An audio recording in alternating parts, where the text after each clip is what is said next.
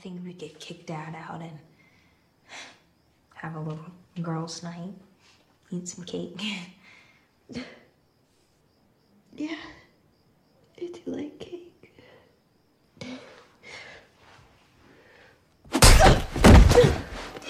Oh my god. Sydney, are you okay? Why would you just stop? Stop, Dad! Dad! No. No, Sydney, I didn't. No, I What, what happened? What happened? She hit me. What? No, no, no, no, James, I did not do that. Sydney, I would never hit you. I love you. I would never do that, James. It was him. He's here. I swear to you. Enough. See, enough. Just stop it. Are you okay? I don't want to stay here, all right? Sydney, I'm sorry. I would never. Hey, hey. See? Right now, my priority is getting my baby somewhere safe. Do you understand? Come on, baby. It's okay. No, James, please. This is what he wants. This is what he used to do when we were together. He wants you to think that I did it. This is what he does. He tries to isolate me and he tries to get me alone. Hey! You need to calm down. You are scaring my daughter. Now, if I were you, I would go to your sister's place. You don't need to be here right now.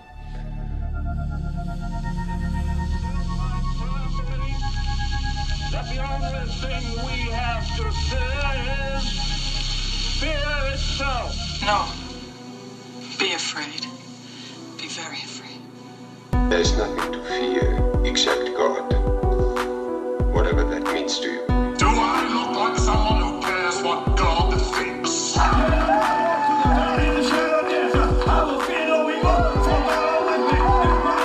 Why do I say this? Because we got Holy Ghost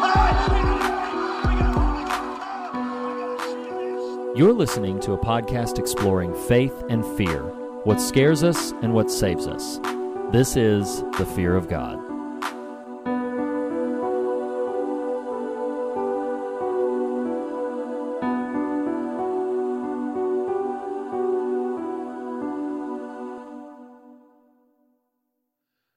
Hello and welcome, welcome to the podcast at the intersection of faith and fear, where every week we discuss what scares us in order to find what saves us. This is the fear of God found on the internet at the fear of God podcast.com. This unbelievably is our final episode of the year, our final of 2020, our final episode of 2020. 2020.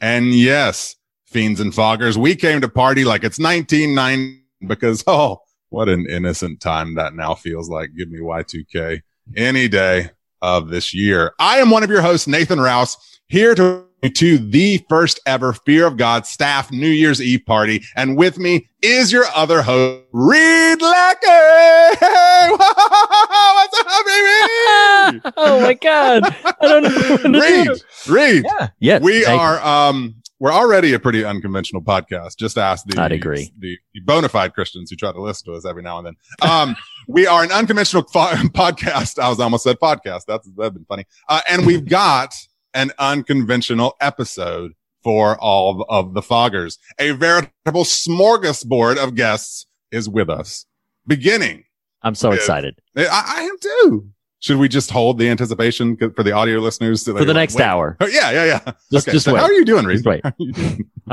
You know what? Let Okay, me no, think about it. right, getting right along. Uh, foreign correspondent and favorite Canadian named Vera Goudie. Ladies and gentlemen, Vera Goudie. Vera, thank you for being on the show today. Hello, everyone. Thank you so much for having me again. This is Oh, it's a- exciting. It's a delight and a thrill. Um, also joining us is artist extraordinaire, and does he ever love that Joker? Ladies and gentlemen, Jacob Hunt, last featured on our Joker episode. Howdy, howdy. Howdy, howdy. Thank you, Jacob, for being with us. Resident everyman and occasional wild card, Andy Whitfield, sporting that that that that, that pandemic hair hairstyle going on. I dig it. What can I also, Pontypool's favorite son and himself a brand new daddy, Blake Collier, well lit, I might add, well lit. Thank. Yeah. How's it Uh, going, guys? and last, but certainly not least, is continuity guru, man with all the plans, the one and only. His name dropped more times on the show than me or Reed. It is Steve. Steve, welcome back to the show, my friend. Thank you very much for having me. Yes, Hey, absolutely. Welcome to everyone, Fog family. Guys, we uh we hope to have a lot of fun. I think that's in the offing. And out of his out of a desire to just get the part started, I do we we do have one more guest. Uh ladies and gentlemen, making his last appearance foreseeable future. It is Lackey the listicle, my occasionally listless list making lackey. Hi, everybody. so Lackey the listicle, we've got a whole a whole just just cornucopia of friends here today. We do, man. It is so good no, to see you're Lackey everybody. the listicle. I, I needed a, la- a Lackey the listicle response. Oh, uh, you're you're right. It's it's so pleasant to see everybody and to be in this in this wonderful little Brady Bunch collection of Yeah. Zoom faces Yeah, everywhere. This is a very a very 2020 moment happening right here. It is. So It's true. Uh, listicle. I want us to go through. Typically, we do the top 10 listener voted horror films of the year. Not this time. But in the spirit of 2020, 2020, why not? Mhm. Why not do the top 20? Because you know what? feels that that feels like a brilliant. I, I'm not going to talk like this the whole time. Okay, that okay, feels like a brilliant. Yeah, now I can drop Yeah, it. Now can I can go back away. to. Pivot I can away. be me. You're going to allow me to be me on this. Please show. be you. Um. So no, it's no, your, no. It's uh, your party. it felt appropriate being, you know, that we just apparently love the number 20 this year, uh, for our final installment of hashtag 2020, 2020 and the last episode of 2020. We're going to do the top 20 of 2020. So for the sake of time and uh, a little bit of brevity, um, I'm going to just roll through the numbers 20 through 11. And then our wonderful guests are going to chime in. We're going to briskly go through 20 through 11. So here's what I'm going to do. When I say the name of the movie, we'll just do a, you know, everybody just chime in. I'm going to say, you know, ha- has anybody seen this? And then just yell yes if you have. We don't really have time to give reviews It's like a good it. little liturgical call and response. I like it. Yes, just it's like a yes, it, it's like a responsive reading. So, um, so uh, if you've seen these films, then you can just shout up yes. Um, I'm also going to be noting where listeners can find these films. Um, but uh, it was interesting. There were a couple that I'll mention before we dive into the list. There were a couple that didn't quite make the top ten. They've made some other lists. Um, so just just to be aware, listeners, uh, the film Possessor is not going to be on the top ten, uh, top twenty. Uh, The Dark and the Wicked, She Dies Tomorrow, the film Run, uh, The Grudge, and the most recent Freaky also did not quite make the top 20 this time around. But what did, starting in at number 20, is written directed by Brett Pierce and Drew T. Pierce. It is The Wretched, available on Hulu and on video on demand. Uh, has anybody seen The Wretched? I have. I've seen it. Andy. No. All right. No, lots of people haven't. Okay. All right. So next up, number 19, written and directed by Josh Rubin. It is a film called Scare Me, available on Shudder and video on demand. Who has seen this one? A Bunch of shaking heads. I've seen this. I've actually seen everything on the top 20. So except for one. Wow. Okay. Wow. So, but, but, oh, okay. So At, number, at least, at least give us uh, something like this if any of us wants to check these out. Yes, Yeah. yes. yes. Okay, all right. So, uh, so yeah, I would, I would recommend uh, the Wretched. I would recommend Scare Me. Next up on the list, number eighteen is the Babysitter Killer Queen, which is directed by McG, who also directed the first one, which was just called The Babysitter. And both of those films are available only on Netflix. Has anybody seen these? Enjoy them? No, lots of shaking heads. I enjoy them both. I like them both. Um, all right. So, uh, number 17, which we more, uh, regularly talked about last, uh, a couple weeks ago, I think, co-written and directed by Dave Franco. It is The Rental, available to rent on video on demand. Who has seen The Rental? I have not. I've, I keep meaning to. rent. I thought about buying it, but I was like, nah. Nah, worth renting. Worth renting. Um, okay. So next one is co-written and directed by Josh Boone. He of the much more recent drops today as of this recording, the Stand miniseries available to Huh. rent on video on demand. The New Mutants. Who's seen the New Mutants? Yes, I have. Andy, Yes. Jacob. Yeah. Okay. The rest of them uh, no, but Oh, Andy and Jacob oh, give it a thumbs and up. and Nathan, who said I yes. I forgot about you. Yeah, it happens. I'm just gonna give a blanket like no to all of the 20 to 11. yes. like no, no. The no. New Mutants is good. It's good. Yeah. Um, okay, number 15, the only film on the top 20 I have not seen, written and directed by Jim Cummings. It is The Wolf of Snow Hollow and available to rent on video on demand. Who has seen The Wolf of Snow Hollow? I loved it. You know, oh, Blake loved it. am I That's wrong? great. Reed, didn't you just two minutes ago say I've seen the top 20? He did. I think. Except Oh, one. yeah. He said except one. Oh, Yeah, 'cause- okay. Oh. okay. See, good. That's what Vera's here for, to listen. keep us, keep us Yeah, straight. yeah, yeah, yeah. Yeah, I forget you. You don't listen to me. That's what happens. So- right, right. I'm sorry, what? okay.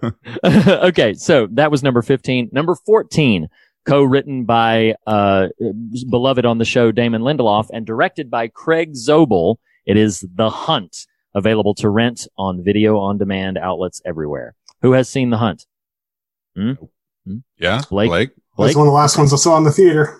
Well, Oh, hey. oh, pour a cold one out. Pour a cold one out. Okay. Rip. Number 13, written and directed by Carlo Mirabella Davis. It is Swallow, available to rent on video on demand. Who- who's seen this? Anybody? It, it Fascinating might be on Hulu as well. When I Oh, was really? looking at Okay. when I was looking it up last night because um somebody posted a photo of it. It Oh, okay. said it was on Hulu, so it could be Oh, on okay. Hulu.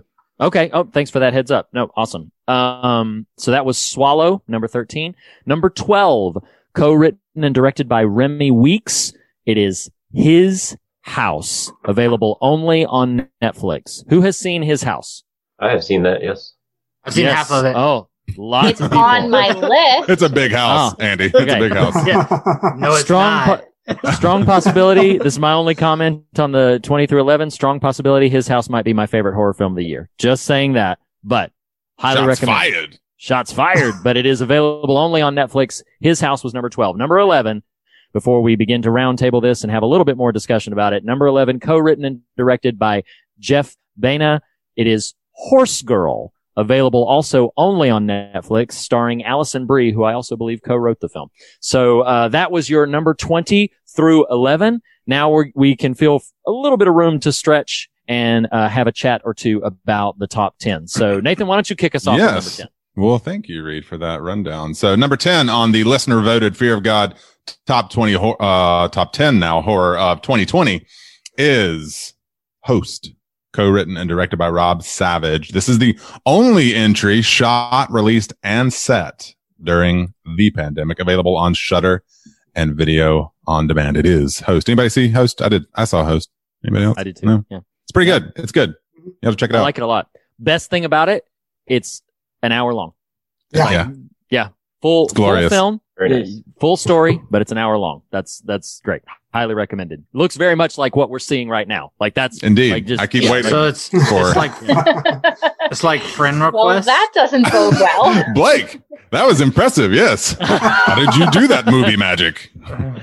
And uh no, Andy, from what I understand, it is nothing like friend request. But um A little bit Now- like unfriended. it is a little bit like Yeah. unfriended. It does feel a little bit like unfriended. Uh, Vera, will you take number nine for us? I will. Number nine, first movie on the list that I've seen. There you go. Platform. Directed by, and I'm so sorry if I butchered this name, Galder. That guy. Got Yeah. got- Works for me. oh, anyway, um, it debuted directly onto Netflix in March, and it's Mhm. available on Netflix. Awesome. Yep. Absolutely. I liked this film. Did anybody else see it? I loved it. I liked it. It's I probably liked my it a lot. favorites. Yeah. Yeah. I did thought not. it was I thought it was really strong. It is tough to watch in Mhm. places. It's very Did you uncomfortable. Like it or you did not see it? I did not see it. Mm. But no, it's a it's a challenging a challenging movie. Tough to sit through at times, but I thought it was very very good. Very very strong film. Um all right. Uh Blake, how about you hit us with number 8? Yeah, so your number eight is the uh, Underwater, directed by William Eubank, one of the f- other horror films I got to see before the pandemic hit. Uh, and it is available on HBO Max and VOD. Has anyone All right. seen Underwater besides me? I have. The the Jake yeah. You talk- It's the you- one that takes place It was underwater. the one underwater. Yeah. I think I saw that one. So Kristen Stewart in it, right? That is correct. That is absolutely correct. So I will be respectful of the listeners who have not seen it.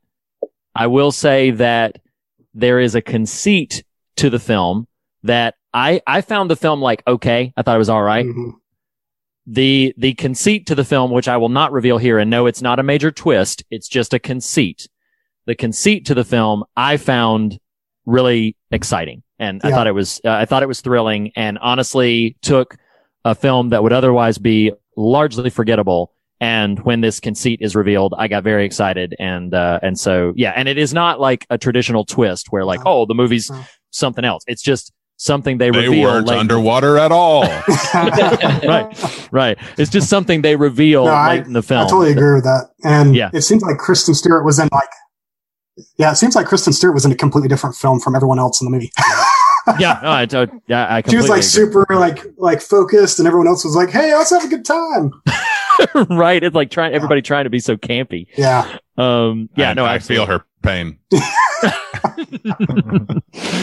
Um, all right. So, uh, Andy, why don't you hit us with number seven? We Summon the Darkness, directed by Marc Meyers. That's right. And uh, do you want me to say the rest of it? Yeah. Yeah. Go ahead. Yeah. Go ahead. There is. Festival 2019, but no, wait, hold on. Yeah, no, that's Festival 2019, but dropped to streaming in April 2020. It's available on Netflix and video on demand. You saw this, didn't you, Andy? Yeah, you I saw it last night because I thought we were supposed to be watching them. well, I'm proud of you. Uh, uh, I have not seen it, so you're already one step ahead. What'd you think, Andy? Oh, it was so good. I'm so It was happy I watched it. It was really fun. And it Yeah. it's got a cool twist and I thought it was I thought it was great. Yeah. No, I thought it was very, very fun. The- They're all the- underwater. They're all underwater. yes. Oh, and, Everything else on the list takes place underwater. Right. All yes. Yes. Yeah. That's the twist. and it's got Johnny Knoxville in it. It does. Hey. In a very unconventional role for him, I might Yes, add. Yeah. yeah. It's true. Yeah. No, it's true. All right. The- How about All right. number six?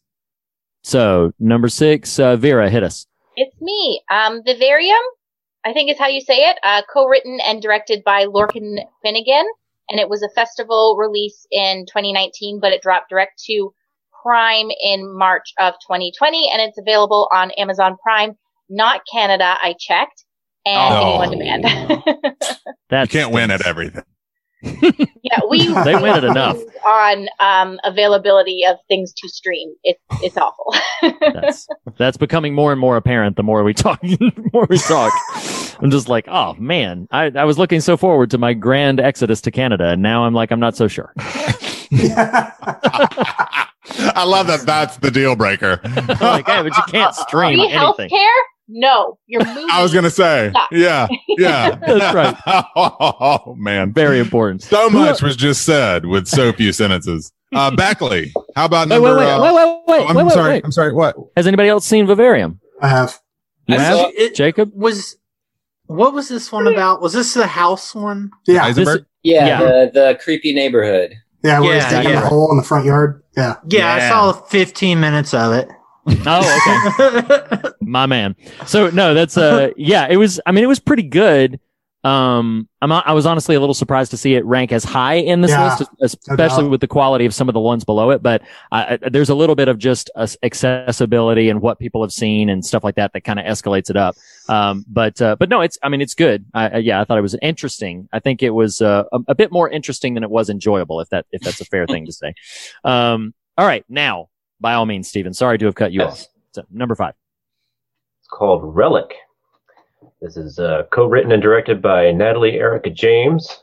Available to rent only on VOD. Um, I've heard great things about this film. Um, I have not seen it myself. It's uh, a daughter, mother, and grandmother are haunted by a manifestation of dementia that consumes their family's home. I've heard some Flick. Some Yeah. raves around the time it came out. Maybe that's why a lot of people saw it, even though it wasn't on any of the subscription services. Um, Yeah. Uh, I, s- I saw a lot of raves by Foggers in the Facebook group. Then, uh, by Mhm. all accounts, uh, Emily Mortimer, actress, was was excellent in it. Yeah. Um, and Now, if it's a remake of the 1997 film The Relic, I'm all for No. it because I love that movie. No? Okay. you're No, going in, you're going in with a little disappointment then. there is not a museum in this one. not, Uh, a museum. not a creature feature. no, No. unfortunately not. Well, but uh, Okay, no spoilers. Sorta. So maybe. No So- spoilers here. who else has seen it? I saw it. Yeah. Oh, okay. All right. All right. Yeah, I thought it was. I thought it was really strong. Well deserved with its place on the list. It's a really strong film. I thought there was a there was a time I thought if something was going to challenge our number one, it might be Relic because I because exactly what Steve mentioned that like there's a ton of praise. Uh, most people who see it really uh, laud it uh, tremendously. Um, stuck the landing. Stuck yes. the landing. Yes. Agreed. Agreed. Uh, Jacob, number four. Why don't you hit us? Uh, we got The Vast of Night, co-written and directed by Andrew Patterson. I think you guys should look up his photo because his beard is insane. Uh, it was in Festival 2019, but dropped direct to Prime in May of 2020. Available available only on Amazon Prime. This is a fantastic movie. Yeah. Who's who's Who's- seen it? Who's seen it? I've seen it. I've seen it. Yeah. What's it about? The 'Cause I may have seen it. Is this Mexico? the is this Like a- is this the one with um Helen Hunt? No. No, No, then I haven't no. seen it. No. this is uh yeah these are about uh, a pair uh, well one person is an actual radio dj another person is a switchboard operator. That evening they get a strange sort of signal coming through the switchboard and that spirals them into an impromptu investigation. This is this is such this is an exciting movie. I don't want to say too much about it right now because i can almost guarantee you money on the table fear of god is probably going to be covering this at some point in 2021 uh this, this is this It, it's a movie that it's not what it's about; it's how they do what they're about. I mean, it's Yeah. it's yes yeah pretty dang So- impressive. So Pontypool too. I mean, it has some resonances Yeah, with that. Yeah, yeah no i agree i agree Yeah, I, I agree. loved it. I loved I loved the cinematography and, and just the way the camera moves through everything. I remember a lot of tracking Cool. shots. The and, tracking uh, shot, yeah. The whole thing that takes one. place in Oh. one night. Yes. The yeah. fast of that one night. Yeah. and and in just a couple of hours over the course of that evening too. Like it's yeah it, it, it's a very it's the kind of film that just makes me excited about watching films because it's so different and and the story is really compelling. And yeah i i'm, I'm delighted that it's as high up on the list as it is because i think it well deserves it. And listeners if you've not seen it please please check it out. Um okay. So i'll i'll hit us up with number three. Uh speaking of just impressive stylings and and uh, you know probably some of the strongest visuals of anything on this list. Uh, number three is Gretel and Hansel, directed by Oz Perkins, which is available to rent on most video on demand platforms. Um, I thought this was a pretty incredible film. I think the thing I loved the most about it was its visual stylings, but who else saw it? I did. It's hey, my num- Vera! it's my number one of the year.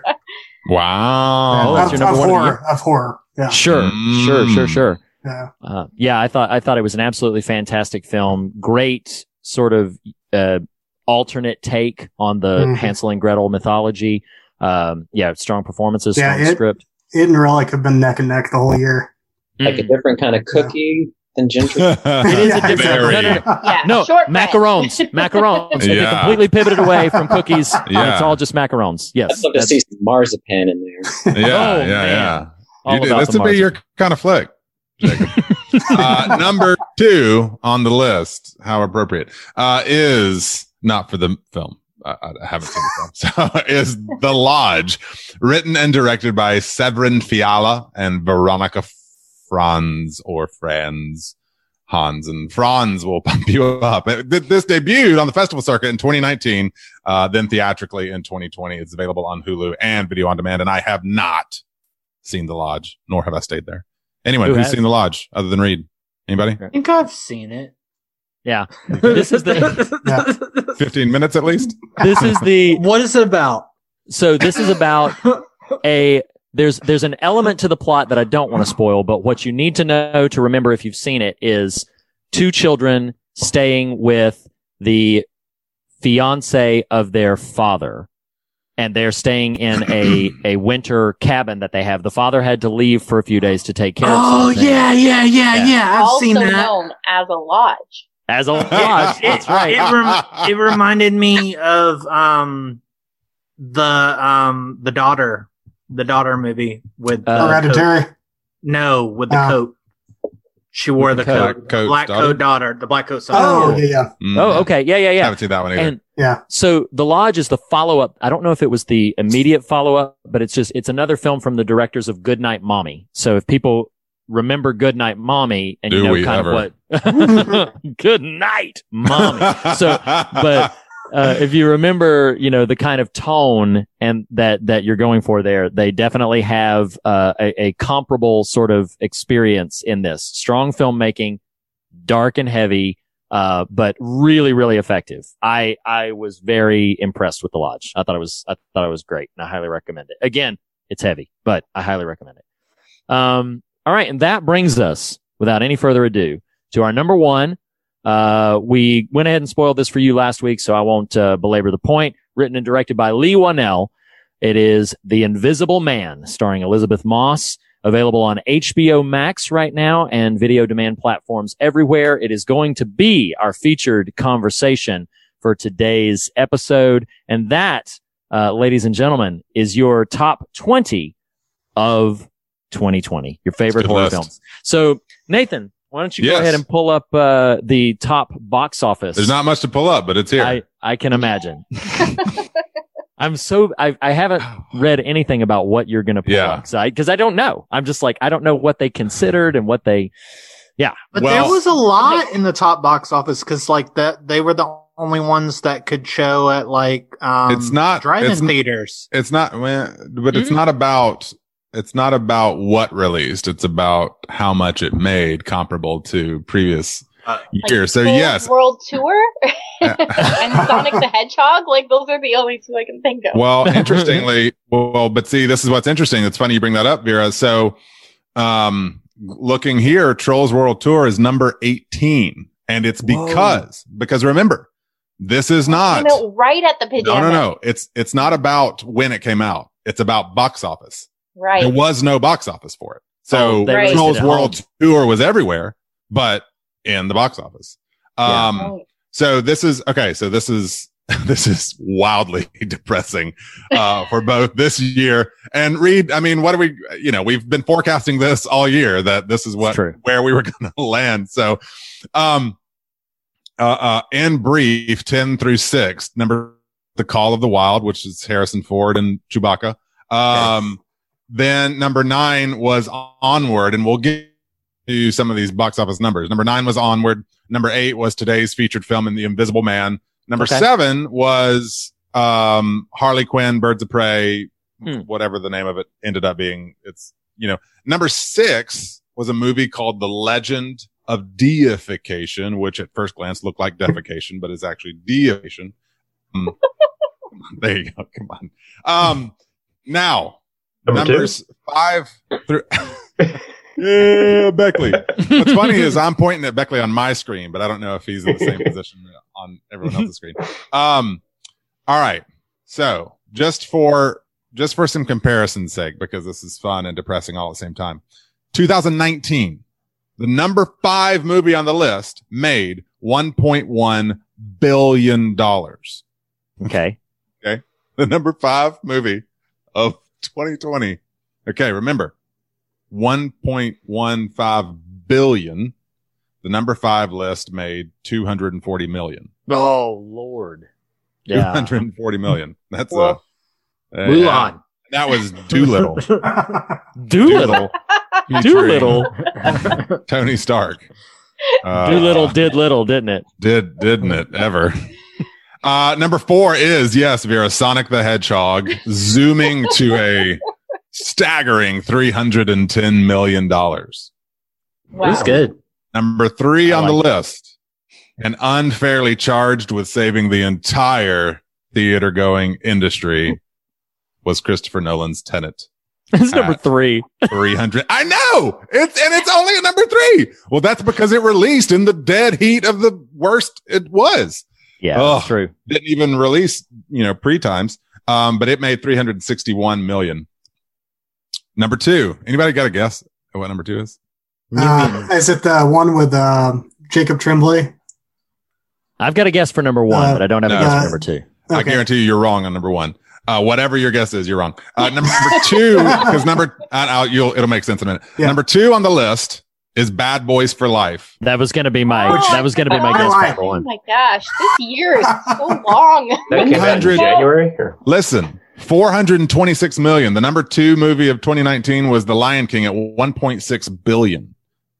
Oh That's- wow. Uh, it's Yeah. staggering. So before we get to the number one of 2020, the number one of 2019 was, as we mentioned last week, Avengers Endgame with almost $3 billion, 2.8. Lord have mercy. $2.8 billion.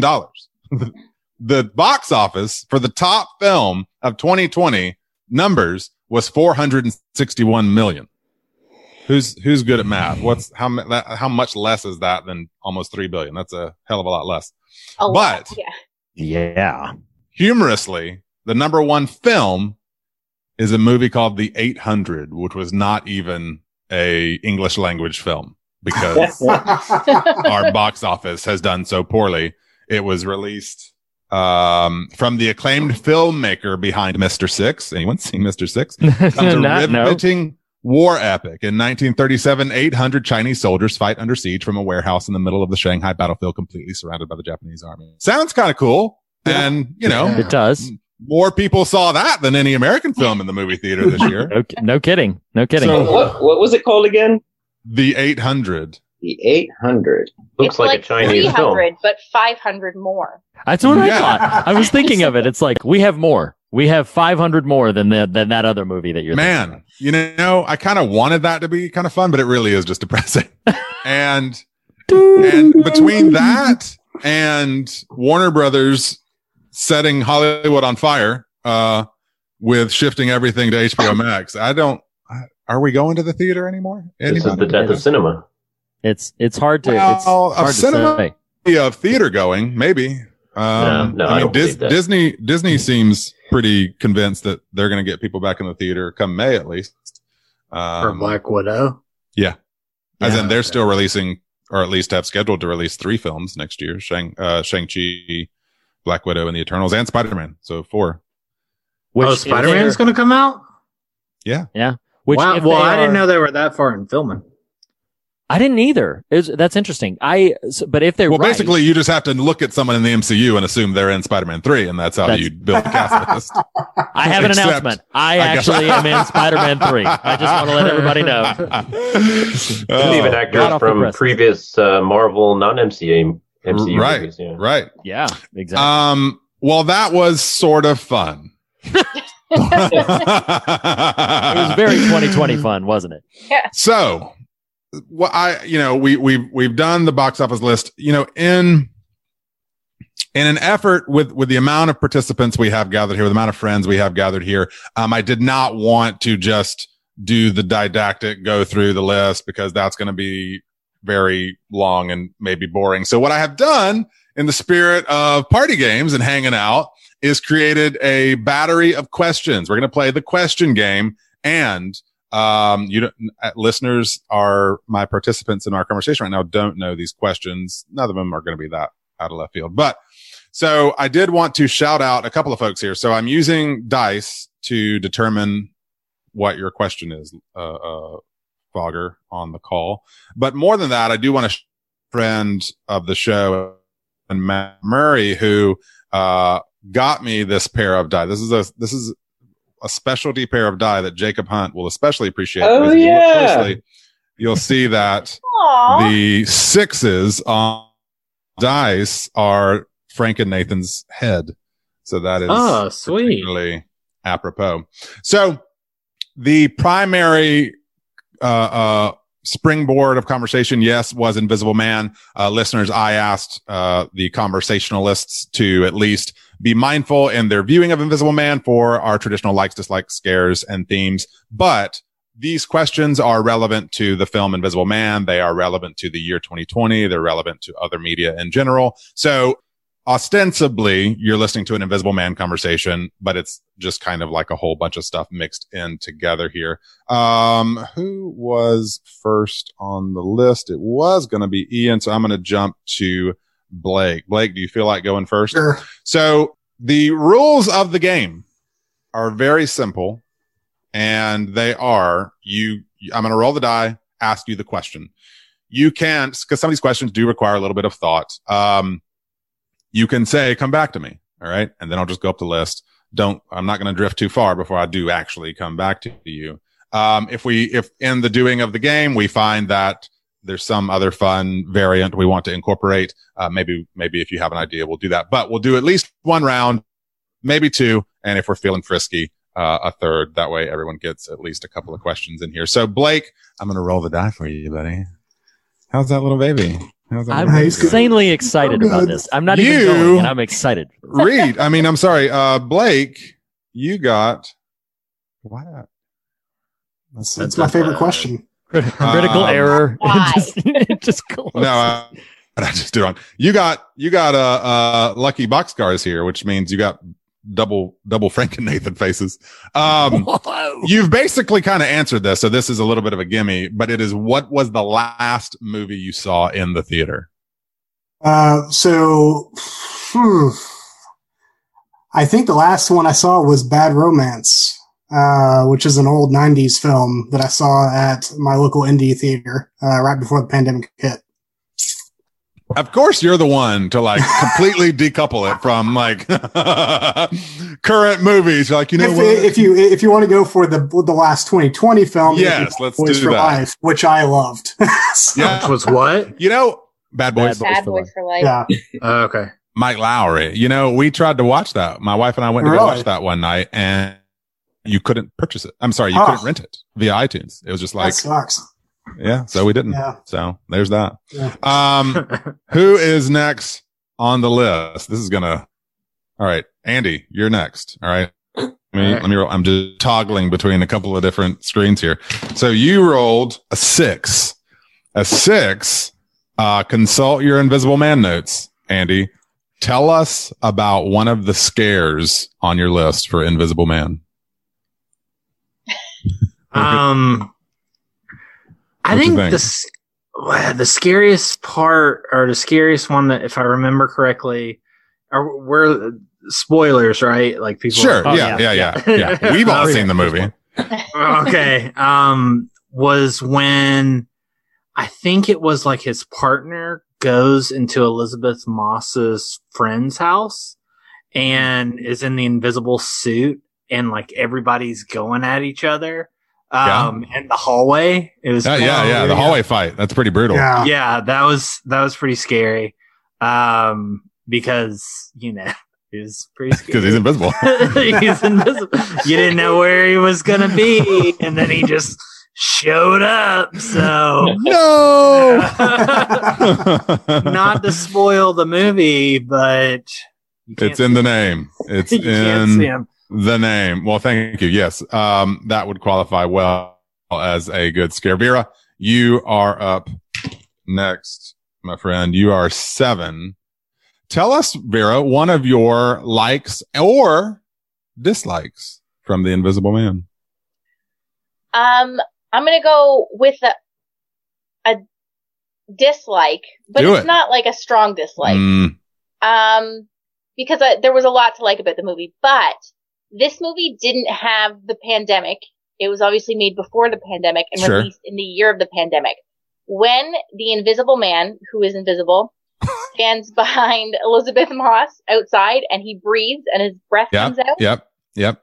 You were like, uh uh cold AF in Canada right now, and we all wear masks, and you can't see your breath with a mask on. Yeah. So Rob and I, my husband and I, were both just like, no, I don't buy it. I don't buy it. You know what's really funny about you highlighting that, and and feel the freedom. You know the the it's it's a it's a loose game here, so feel the freedom to to interact with people's responses here. You know what's really funny about that scene is one they filmed it in Australia, so clearly that's fake uh, breath in the air there. But two, this struck me the very first time I saw it, and and this would have been the third for the for this conversation. He only breathes once. I'm like what? That's what I said to Rob too. He was like, well, sense maybe he went back inside, and I was like, Yeah. or did he just stand there and hold his breath? Like, I don't understand Yeah. what's happening there. Um, There's a I guess big, that's a big ask that has to happen to buy that moment. It kind of Yeah. works. I So think I he would would s- hold his breath.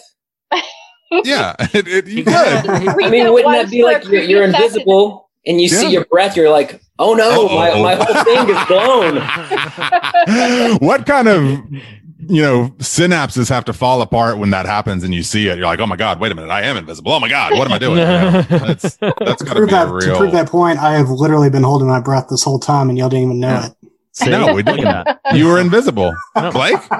Where'd you go? I do love this would theoretically be in response to a question, but I have that note on my list, Vera, and so uh, I'll throw this out. I do love, much like our paranormal activity demon and the xenomorph from Alien. Like, I love just thinking about what the Invisible Man is doing in a given moment on screen. Like, he's like that When scene. Like, what are you doing? Because she, right, when does he go to the bathroom? Does she turn around real quick and he kind of dodges? Like, I don't know. Is he like trying to bob Yeah. and weave to get out of that people's was way? a, another dislike that I had was that nobody like windmilled at all in the movie.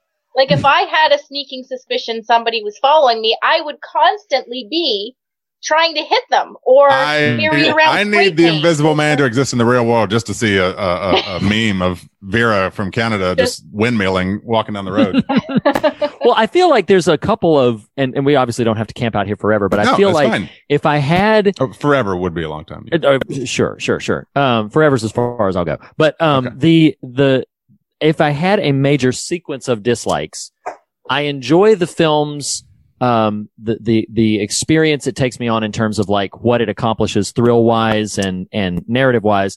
There are a lot of logical leaps. Not only the the breath thing, but then when she throws the paint on him, which is a great scare. But when she throws the paint on him, there's a little paint splash at the bottom, but then he doesn't drip any No, of that as he makes his way to the sink. It all makes it to the sink. Yeah, Uh, that's a and not- powerful suit. Not to mention the fact that he can get all of that paint off effectively to Right. still And he, then he just leaves the water running. That was really Yeah. funny. It's Just, like, you know, right. either she's really dumb and bad at this or he's really dumb and bad at this or, well, and you know, even both. even from the opening scene, because there's a moment later when she's talking to her friend and her sister about why she's trying to get away from him. And she said, you know, so that night I called you. And I can remember thinking back when I watched it this time, I was like, when did she call her? Like, because did she call her like earlier that day and say, Hey, drive by at 345. Okay. I need you about 345 in the morning or I need you about 4 a.m. to drive by. And like, very well timed arrival. Right. And like, what was she going to do if it wasn't like precisely that moment? And I get like, She okay, gone. probably a little bit of pre-planning and stuff, but there are a couple that, that is one thing that I will point at the film and being like, it has some logic leaps that are, that do not quite hold up under scrutiny. I mean, none of which, none of An which hurt my- invisible man. yeah, but that know. actually makes sense. He's a he's a leader in the field of optics. He's got all Yeah, these cameras on there. Yeah, okay, totally. I I buy that science. I think they go out of their way not to really explain the science fiction so much so that if you nitpick it, they can always come up with something to Sure. Right. Yeah, yeah. it. Like you could say that uh, the paint didn't stick to it because it's intentionally like a like a Teflon surface that that Yeah. reflects anything. There, therefore, like dust can't show up, and then you're made, just instantly made visible. I'll buy that for a dollar. Yeah. Beckley Beckley has an invisible suit. He's like, I mean, theoretically, uh, these are the ways someone might do this. He just Um, fades from the view. I mean, you wonder like, is there a zipper on the suit too? He just fades. No, That's great, Riri. All right. So, anyone else want to piggyback on the notion of breath? Yeah, I was just gonna say that there's there are things that you can suspend when you're talking a disbelief wise when you're talking about an Invisible Man movie, but there were things that just weren't executed well in terms of that. Hmm. Just around the invisibleness of the man. Yeah. All right, Beckley, you are up. I'm gonna roll for you, sir. You rolled an eight. Uh, eight is okay. This is a non-invisible man related one. So if you need to pull a come back to me, we can do that. So your question, Stephen, and remaining could be for others as well. So be thinking if it comes to you. Despite the heaviness of the year, share something positive from your 2020. This is a Fear of God New Year's Eve party. We're talking about the year as well as the Invisible Man. Do you want to come back, me to come back to you or you want to answer? Come back to me. Okay, will do. I will go to whoever's next, which is Jacob. And while Beckley thinks on his answer, I knew this would happen at some point. Uh, you, ooh, Jacob also gets an eight. So Jacob, oh, we can come back to you if we need to, are given the question, despite the heaviness of the year, what is something positive uh, from your 2020? Do you want me to come back to you? Uh, nah. Okay. Uh, positive of 2020. Um, is kind of cool spending extra time hanging out with my wife while she was less employed. Yeah, that's good. Yeah. I mean, there was there was so much talk of how the added exposure time between couples, you know, could could go either way. So nice to see that uh, we didn't drive each other crazy. Went the good way. Went the good way. Yeah. yes, that is very positive. Positive. Um, all right. Thank you for that, Jacob. All right. Who is next? Next is Reed. All right, Reed. You are Mm-hmm. up. You got an eight as well. It's coming up eights, everybody. Do you want me Wow. to come back to you? I can I Uh, can check in with Beckley and then come back if you Why want. don't you check in with Okay. Beckley if he's ready and then come back to me? Okay. Stephen Beckley, what you got? I think uh, something positive is that uh, myself and a lot of other people we learned to uh, use platforms like this, like Zoom and related uh, uh, online meeting and uh, getting getting together programs, and uh, that I use this a lot in my job. So it's a lot, lot easier to schedule meetings and getting together when you don't have to travel and getting the same place Sure. physically. Yeah. Yeah, thank you for that. This episode brought to you by Zoom online meeting. Um, you've got to go. Go Zoom. Uh, all right, Reed, do you want to? Yeah, I'm good. I'm good. Okay. Um, so I want to uh, echo what Jacob had said. Uh, I remember actively thinking multiple times through the year that this was a real crucible for like just you know family home dynamics and i know you know pivoting to the heaviness i know there's a lot of people who didn't quite have this experience but you know i feel like my wife and i have grown closer i feel like we've grown more confident in our ability to be able to just navigate life together, life and parenting and jobs and all that kind of stuff, because it forces you to be in crisis, not only of, you know, what's going on in the world around you, but also just like, how do, how do you navigate finances when finances are unstable? How do you navigate, uh, parenting when now, you know, your child is, is, is stuck, uh, doing school online and everything? I've had to be, you know, simultaneously be a worker for my job and manager, which is my title, uh, and lead people and be, you know, uh, stay at home dad, uh, cause my mom, or cause my mom, cause my wife goes and Freudian works. There it is. Um, cause my wife goes and she works at a preschool. So she actually leaves to go, you know, to go attend to the children there. And then I had to be stay at home dad and, uh, you know, part-time homeschool teacher. Um, and I think it's been really positive to just recognize the strengths there for all of the, uh, difficulties that it has certainly brought about. Um, another positive that is going to sound really weird.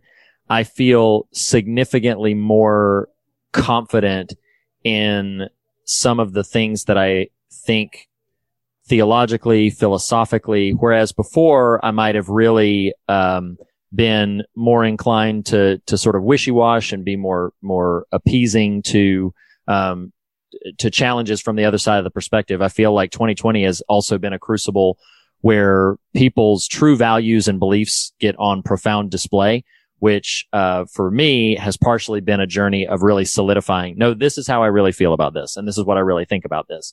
And I think that's probably a very valuable thing to just have more firmly. Uh, you are much more entrenched in mind. dogmatic these days. I, I, I am indeed. rigid, rigid, inflexible. Yes. Yes. Yeah, I'm, I'm done with harsh. it. No more open mind. No okay? more, Shut the door. no more Mr. Nice Guy. Yeah. No more Mr. Nice Lackey.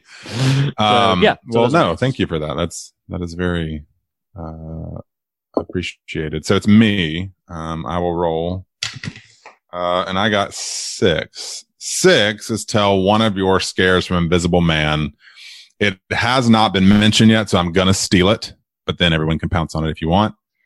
The, the restaurant scene hmm. is, I, is just insane.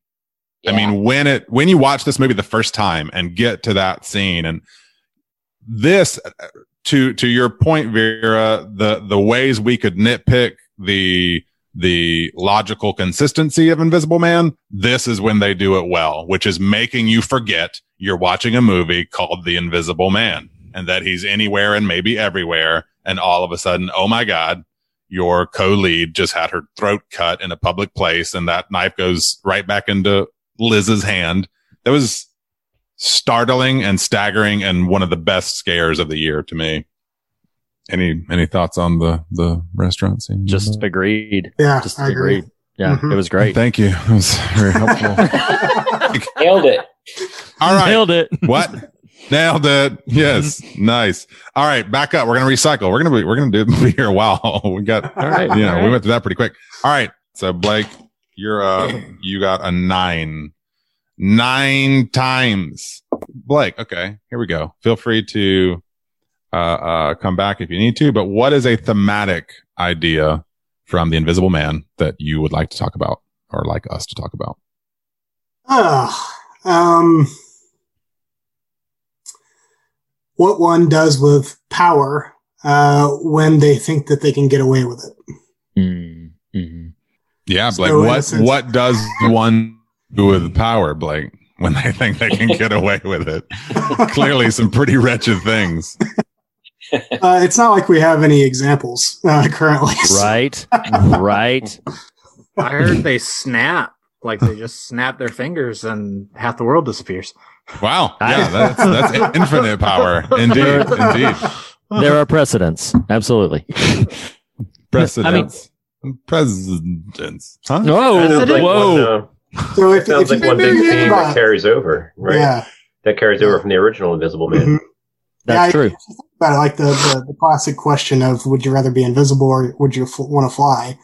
Like it's it's really not a question about the powers themselves. It's about the potential temptations behind those powers. Um, Mm. It's like the psychology behind them. And so, what would you rather do? Um, and I think I've always been drawn to the invisible, like being invisible, because I mean, just being able to be a fly on the wall for all sorts of random crap, like it, it would be fun.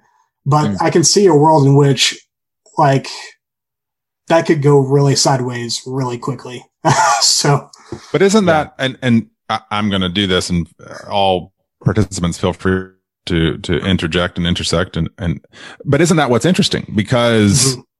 invisibility as a concept is pretty revealing. Because what you were just making me think, I will do this, and I I casual I kind of slotted it a moment ago. When you have absolute power and conduct yourself as though nothing will impact, as no mm-hmm. as though no paint will stick as though mm-hmm. no breath will be visible, you act with impunity.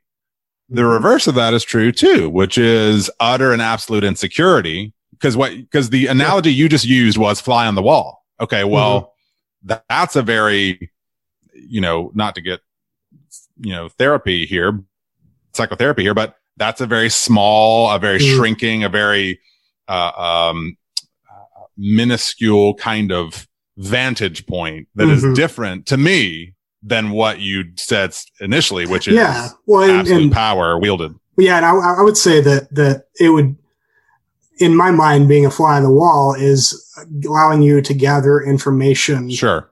about people or places or events that you could wield against those people or those uh, institutions at a later date. Mm-hmm. So like it's it's it's small, like there's a small vantage point, but but the effects of what you possibly see and the the power you can wield over those people when they don't know it um can be pretty sizable. So, Yeah. Yeah. There's a, uh, I do not like this film, but one of the, I, I don't care for it very much. I don't think it's a very good film, but in the Invisible Man concept is the Kevin Bacon starring Hollow Man Mhm. from the 90s, or actually, I think it might be early 2000s. I can't quite remember, but one of the only things that stands out to be about that film that I actually liked is a very clever line.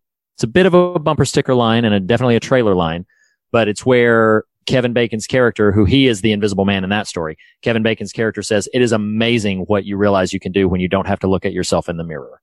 And I think that is a pretty, you know, it's, it's a concise way to talk about what, what do we do when we are beyond accountability? What do we do when we are beyond communal responsibility? What, what, and I think that's something that you could go all kinds of places and I don't intend to do that in this statement, but the idea of who you really are and what you are really capable of when you are unbridled from the restraints of, you know, people being able to see you, people knowing what you can do. Um, and, and that, that is something that really shows us who we are and what we're about. I think we're witnessing some of it on social media because while social media is not invisible, it is a cloak of sorts. There is this illusion that you can put forth a persona out into the, the world. And there's the illusion of privacy or the illusion of singular conversation. When in point, when in point of fact, people who have what they deem like keyboard courage, uh, where they just say these bold things online, they may think, oh, I'm just addressing this individual right here. When in point of fact, they're blasting a megaphone for a very, very public audience. And, um, anyway, it's again, just to, to reinforce the point that when we feel that the restrictions have been removed, that is when we will begin to show who we really are and what we're really capable of to sometimes impressive and sometimes alarmingly destructive effect. But yeah. couldn't agree more. Yeah, to piggyback on what you just said, Reed, is it's it's the integrity thing. Who are you when nobody is watching, right? And Right. and speaking as like a female who is on the internet, um, and and you had mentioned keyboard courage, but like also people who, um, the flip side of that, instead of like blasting a megaphone, use the anonymity or the invisibility to say whatever they want to say or do whatever they want to do without fear of there being repercussions because you cannot see who they are. Right. That's Right. completely true. Absolutely. Yeah. No, it's a very, very good point. Very good awesome. Thank you guys. And, and I'm sure some of that will continue to percolate. Uh, Andy, you are up next. You got an eight, Andy. And, um, Andy, uh, uh, like a couple of folks have already gotten, despite the heaviness of the year, what is something positive you would like to share about your 2020? Um, kind of learning some coping skills for my mental health.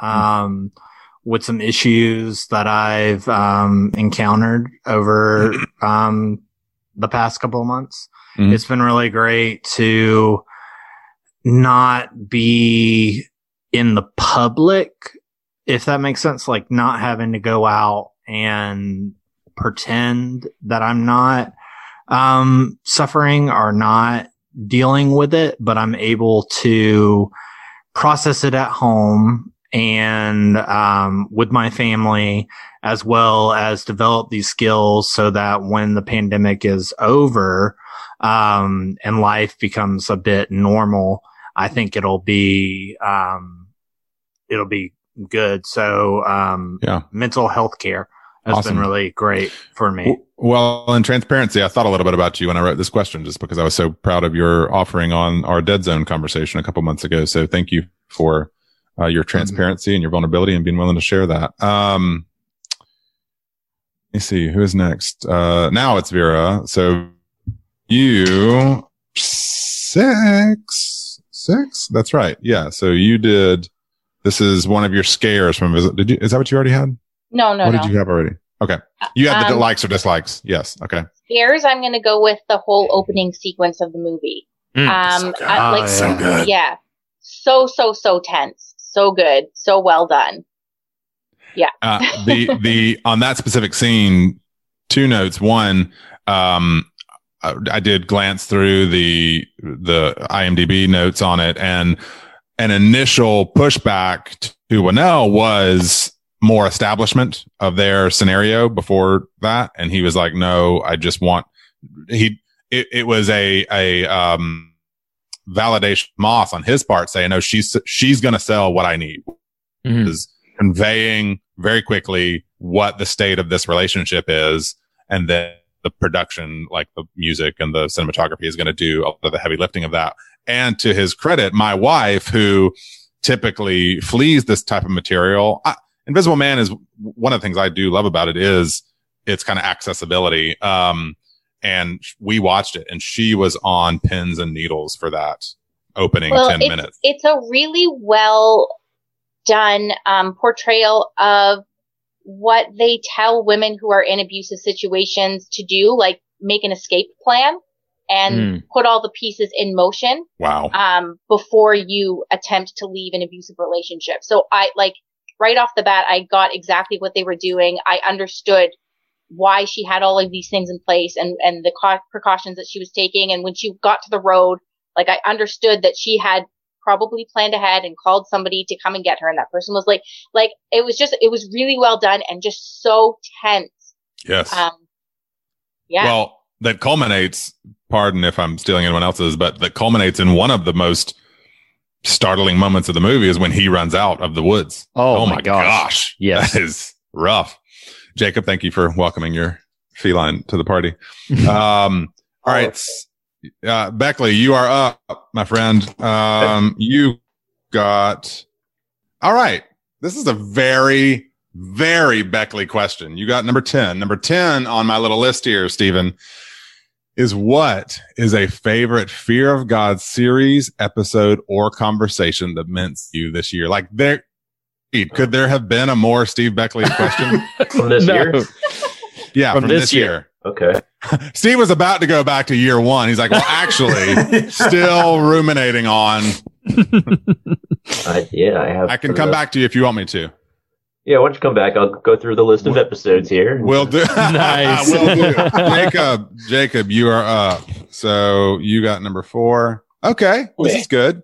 Jacob, share a favorite horror film you watched this year and what about it impacted you. I can come back if you need to. horror film. Um, I'm sure I'll forget what might have been my favorite. I don't know, but uh, I just watched Freaky, and since that didn't okay make the list, maybe that's a good one to mention. Uh, I mean, I'm I've heard good I things. Always, I always love a horror comedy, and uh, this was a well done one. Vince Vaughn's pretty hilarious. um, Now is that is that rentable? I haven't actually intentionally sought it out yet, but Theater at home status. So like the 20 buck thing. oh, okay, okay, okay. Yeah. But I've, I've, Um, I've been tempted to drop the coinage for it though, because that director is the same director of Happy Death Day and Happy Death Day 2U, which I Oh, love. You do like those. And so, so I've been really tempted. I haven't seen Freaky yet, but I've really wanted to purely because of the director pedigree, because I I've love heard those other films so much. Jacob, You've heard what? I've heard Freaky is good. Uh, yeah, I think Jacob, Jacob, yeah. didn't Jacob mention that? I can't remember when. did. It was a little freaky, a little freaky though. um, thank you, Jacob. Who is next on the list? It's Reed. It's Reed. Oh, it's Reed me? next. It's Don't you. forget about going Number back to Beckley, but let me have Oh, the you're question. right. You're right. You're right. I'm gonna I'm gonna ask Reed the question, then I'll go back to Beckley. Reed, tell us about this. Is a Reed the very Reed question. Is book it? you read this year that meant something to you? Ooh, a book. While you you want me to come back to you? To Yes, go to come- Beckley. come- yeah, give Beckley a shot. Beckley, you got a thought? Got an answer? Uh, almost here. We will keep going down the list. Yeah, keep going down. I'll do that. No, actually, oh, Uh, actually, uh, yeah, I- go I- Reed. Yeah, What's up? I've got one. So, um, I had mentioned, I'll mention it again here in passing, like my favorite sort of book related experience this year was when, uh, Ian, who I know was, uh, you know, intended to be part of this conversation and had to, had to back out, uh, somewhat suddenly. Um, but when he shipped us the book, you know, Becoming Friends, Mhm. and um, and it came in a package. I did not know it was on its way, and then suddenly my wife walks in and says, "Hey, you got something from somebody called On Your Left." And so it was just this huge culmination of a lot of delight, and and I did really enjoy. The, I I did love the book, but that just that book experience was was really really great. But I think for me, probably the the favorite book that I read this year was that book that I had referenced on the show not that long ago by Jon Meacham, um, called American Gospel. And, uh, the way that Jon Meacham as a, as a historian, uh, unpacks the threads because so much of this year in frustrating ways, mostly frustrating ways, uh, so much of the social and political dialogue has been this weird amalgamation of religion and politics. And so that book brought a tremendous amount of ease and sanity to a historical perspective. I, um, I really liked the book a lot. It was very easy to read. Um, and so, uh, it really kind of put, uh, into a, a, a more healthy place, I think, some of the historical context about this, this blending of religion and politics and separation of church and state. And, uh, were the founding fathers, you know, intending for us to be a Christian nation or, you know, and conversations around public religion. It's a brief book that has a lot of great things to say about that subject. So that is, that was a book that meant a lot to me this year was American Gospel by Jon Meacham. That's awesome. Um, thank you for that, Reed. Beckley, you got any? You wanna Oh, jump yeah. in? Yeah. Okay. I think. Uh, so your question, your question, Beckley, just to refresh the listeners, was what's a favorite Fear of God series, episode, or conversation from 2020 that meant something? Yeah. No, this year, the series were, I think you only had three series this year, right? I guess the, your best of the previous year you started out Mhm. with, and then you had, uh, you had the 2020, 2020 and in the morning. Yep. I guess, and then the Halloween series as well. Uh, but the, in, in the morning was a very long series, but, uh, I think that the main point, the main, uh, takeaway I took from that series was, was the discussions on, on the leftovers Yeah. and uh, I, I hadn't been as compelled to check out that series before then, and I'm very thankful that I finally was.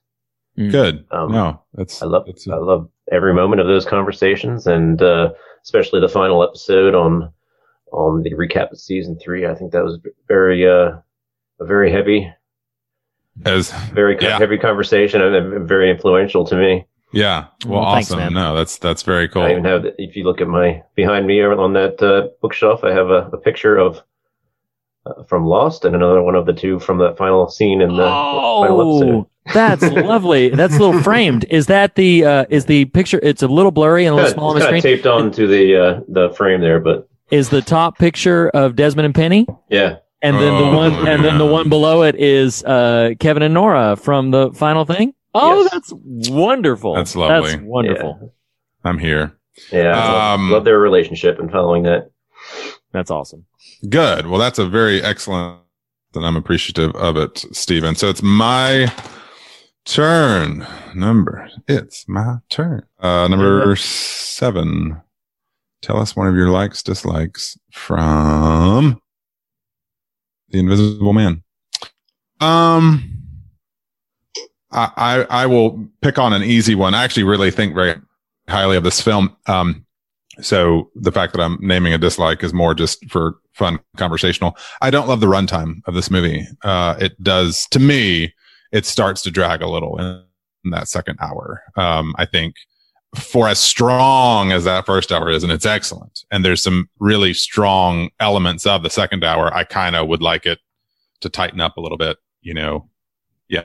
Yeah. So that would be, that is a dislike on my part towards the invisible man, which is otherwise a really strong film. You might have even tightened it up from what it was originally because I've I, I watched some of the deleted scenes on the DVD. So Oh wow. Oh, as in okay, as in there was a lot more. Yeah. Um, I want to do another round of this, but I want to prep us all uh, because a question that hasn't come up that may, by virtue of the fact that it might come up at all, I want us to spend some time with at the end of perhaps this round, presuming we don't do a fourth round. So the question I want us all to be thinking on as we go through this next round, um, that we can all share about afterwards is what is something you're looking forward to? What is something you're looking forward to? Um, so we're going to In reset. the Invisible Man. Nope. Just, just answer, answer the question. Yeah. Answer the question how you see fit, Andrew. So we're going to start back up with Blake, who got number eight. Oh, Blake, number eight. Aw. Despite the heaviness of the year, Blake, what is something positive that happened in year 2020? Well, I got to see Gretel and Hansel. I figured that was going to be your main. I figured Yeah, yeah, of all the things that happened the to you, I figured that was going to be no, no, no, no, no. I have. I, I now have a son, Seamus Caruth Collier. Wonderful. Oh, He's, wonderful. he's adorable. What a He is wild, pretty cute, what, man. what a wild, wild, wild time. Oh man, I tell you what. A crazy. wild moment in history to have God, a child. Indeed. I wrote it down in my memory book. Blake had a baby. All right. on this day. You are up. You have number seven. Tell us one of your likes or dislikes from The Invisible Man, Andy. You, you feel like you're sitting on some stuff for this movie. What's something Oh. you either liked or you disliked about The Invisible Man? Uh, I like the ending. Which, what about the ending? Um, well, that's up for interpretation. Isn't it? I'm gonna be obtuse. Yeah. Um, Serious. Now that like she becomes the invisible man or the invisible woman. Yeah. Um, she Stars like the Fantastic Four. Yeah. Yeah. she starts seeing Fantastic Four, but like she um she escapes the situation. She you know sticks it to him and um and then is like I'm gonna be invisible now. Yeah. And it opens the doors. Like, is she gonna go crazy or what is Did she she gonna use her the pow- suit? Yeah, what is she gonna use her powers for? It's It is it's fun the- to think yeah, about in the Yeah. in the alt alt version of Invisible Man is because this is the thing I think about when that scene happens is is does that suit fit? We don't know. I mean, like, is it baggy? It's really funny to think that there's a baggy suited invisible Uh. person in the room that slices his Well, throat. Uh, The no, thing- it's, it's the suit is vacuum sealed, so whoever Oh, okay. steps into it, it's Yeah, yeah, sure. Oh, oh God. well, the thing is, is it comes down to the psychological question of if you could fly or be, Or be invisible. which, Which one, one would you pick? Would you pick? And she chose invisible when She she, could have flown so far. On that note, Vera, it is your turn. Okay, this is good. This has not been asked yet. Vera, and feel free to ask to come back if you want. Share a favorite non-horror film or TV show you watched this year and why it might have been impactful. Tiger. King. No. Um, Horror. I think about- I'll think about it. Can I think about it? Okay, yes, you in fact can. Um, next would be Beckley. Beckley, let's see what yours is. Number five. Beckley, tell us, no, all right, tell us about a book you read this year that meant something to you. I mean, Did you do any reading this year? I read books for the for Fog for the Fear of God. Well, that's, yeah. counts. Did you read Love- some, did you read something wicked? And something wicked? Yeah, Mm, that's right. And what did you think of those two books, Mr. Beckley? they were both excellent. Um, probably my favorite of the two might have been Lovecraft Country. I haven't seen any of the series yet. I don't have HBO, but I really like the book. Yeah. Yeah. The Um, the show does some fun things with the stuff that's in the book. I think ultimately, if you love the book, the book is stronger in total than the show. Mhm. But the show does some pretty fantastic stuff. I think just like you, Nathan, said on the podcast, uh, I was unprepared that it was like an anthology. Oh, sure. So as, as soon as it switched over the first time to being uh, a different setting and, and starting fresh, I was like, oh, we're not we're not continuing anymore. Okay. We're but, not. but, but I enjoyed that along the way. I and I enjoyed the, each of the stories, uh, and it was it was I thought it was scary at certain parts too, especially that Mhm. the part with the like the doll that came to life or the Mm, yes. Well, what they what they do in play, right, Blake? Yeah. The doll gets subbed out for the twins, Oh, and the yeah. what they do, Beckley, Mhm. if you do get around to watching the series, that's that slice of the story that they adapt for the show is terrifying. It's And it's it's probably the single best thing on the, on the Yeah. show. okay. Yeah. Like, it's excellent. yeah. I Um, that sometime. Yeah, Vera, you got any? uh Did it Are you have ref- to come out in 2020 or just something No. I watched? No, no, yeah, yeah, yeah. Okay. Something you watched. because I have almost no recollection of the first half of the year. So I'm Sure. going to go with um, I've been rewatching Scrubs, which is one of my favorite TV shows of all times because I've been listening to Scrubs Rewatch podcast and uh, it feels like home watching it. So it made me happy that that's a thing that happened this year and I watched it. Do you play steak in your home? Isn't that the game they play? Hide the Saltine. It's a great game. Sure. Oh man, I need to I need to watch that again, just like you. It's been a long All time. right. That man, it's been I think since the first run of that show that I watched any of it. Yes, All I Jacob, you're up, sir. You rolled a seven. I don't think you've had this. Tell us one of your likes or dislikes from Invisible Man. Do you have that one? I did not. Okay, something Uh, you liked or didn't like about Invisible Man. And I'm allowed to repeat what others have said. Sure. I mean, definitely that restaurant scene. Um, I think I probably shouted out loud when that cut was made. Uh, did you see it in the theater or at home? Uh, no. Yeah. Um, yeah, that was that. I, I, I, I did sneak away to go see it. That was my last theater film. I think that was almost going to be my last film, but then just decided I'm not, I'm not going out there. um, well, it was gonna either, it had to be that for me because the, the previous theater film was the Harley Quinn film, which is not, not how I wanted to end the year in the theater. That's, Um, that's the last one I saw. Oh yeah, it's it's fair. It's it's not awful, awful, but it's fair. All right. Um, who is next? It's Reed. Reed, you are up. Party game number ten. Reed, this is, is very appropriate. What is Reed a favorite Fear of God series episode or conversation that meant something to you this year? No pressure. I'm right here.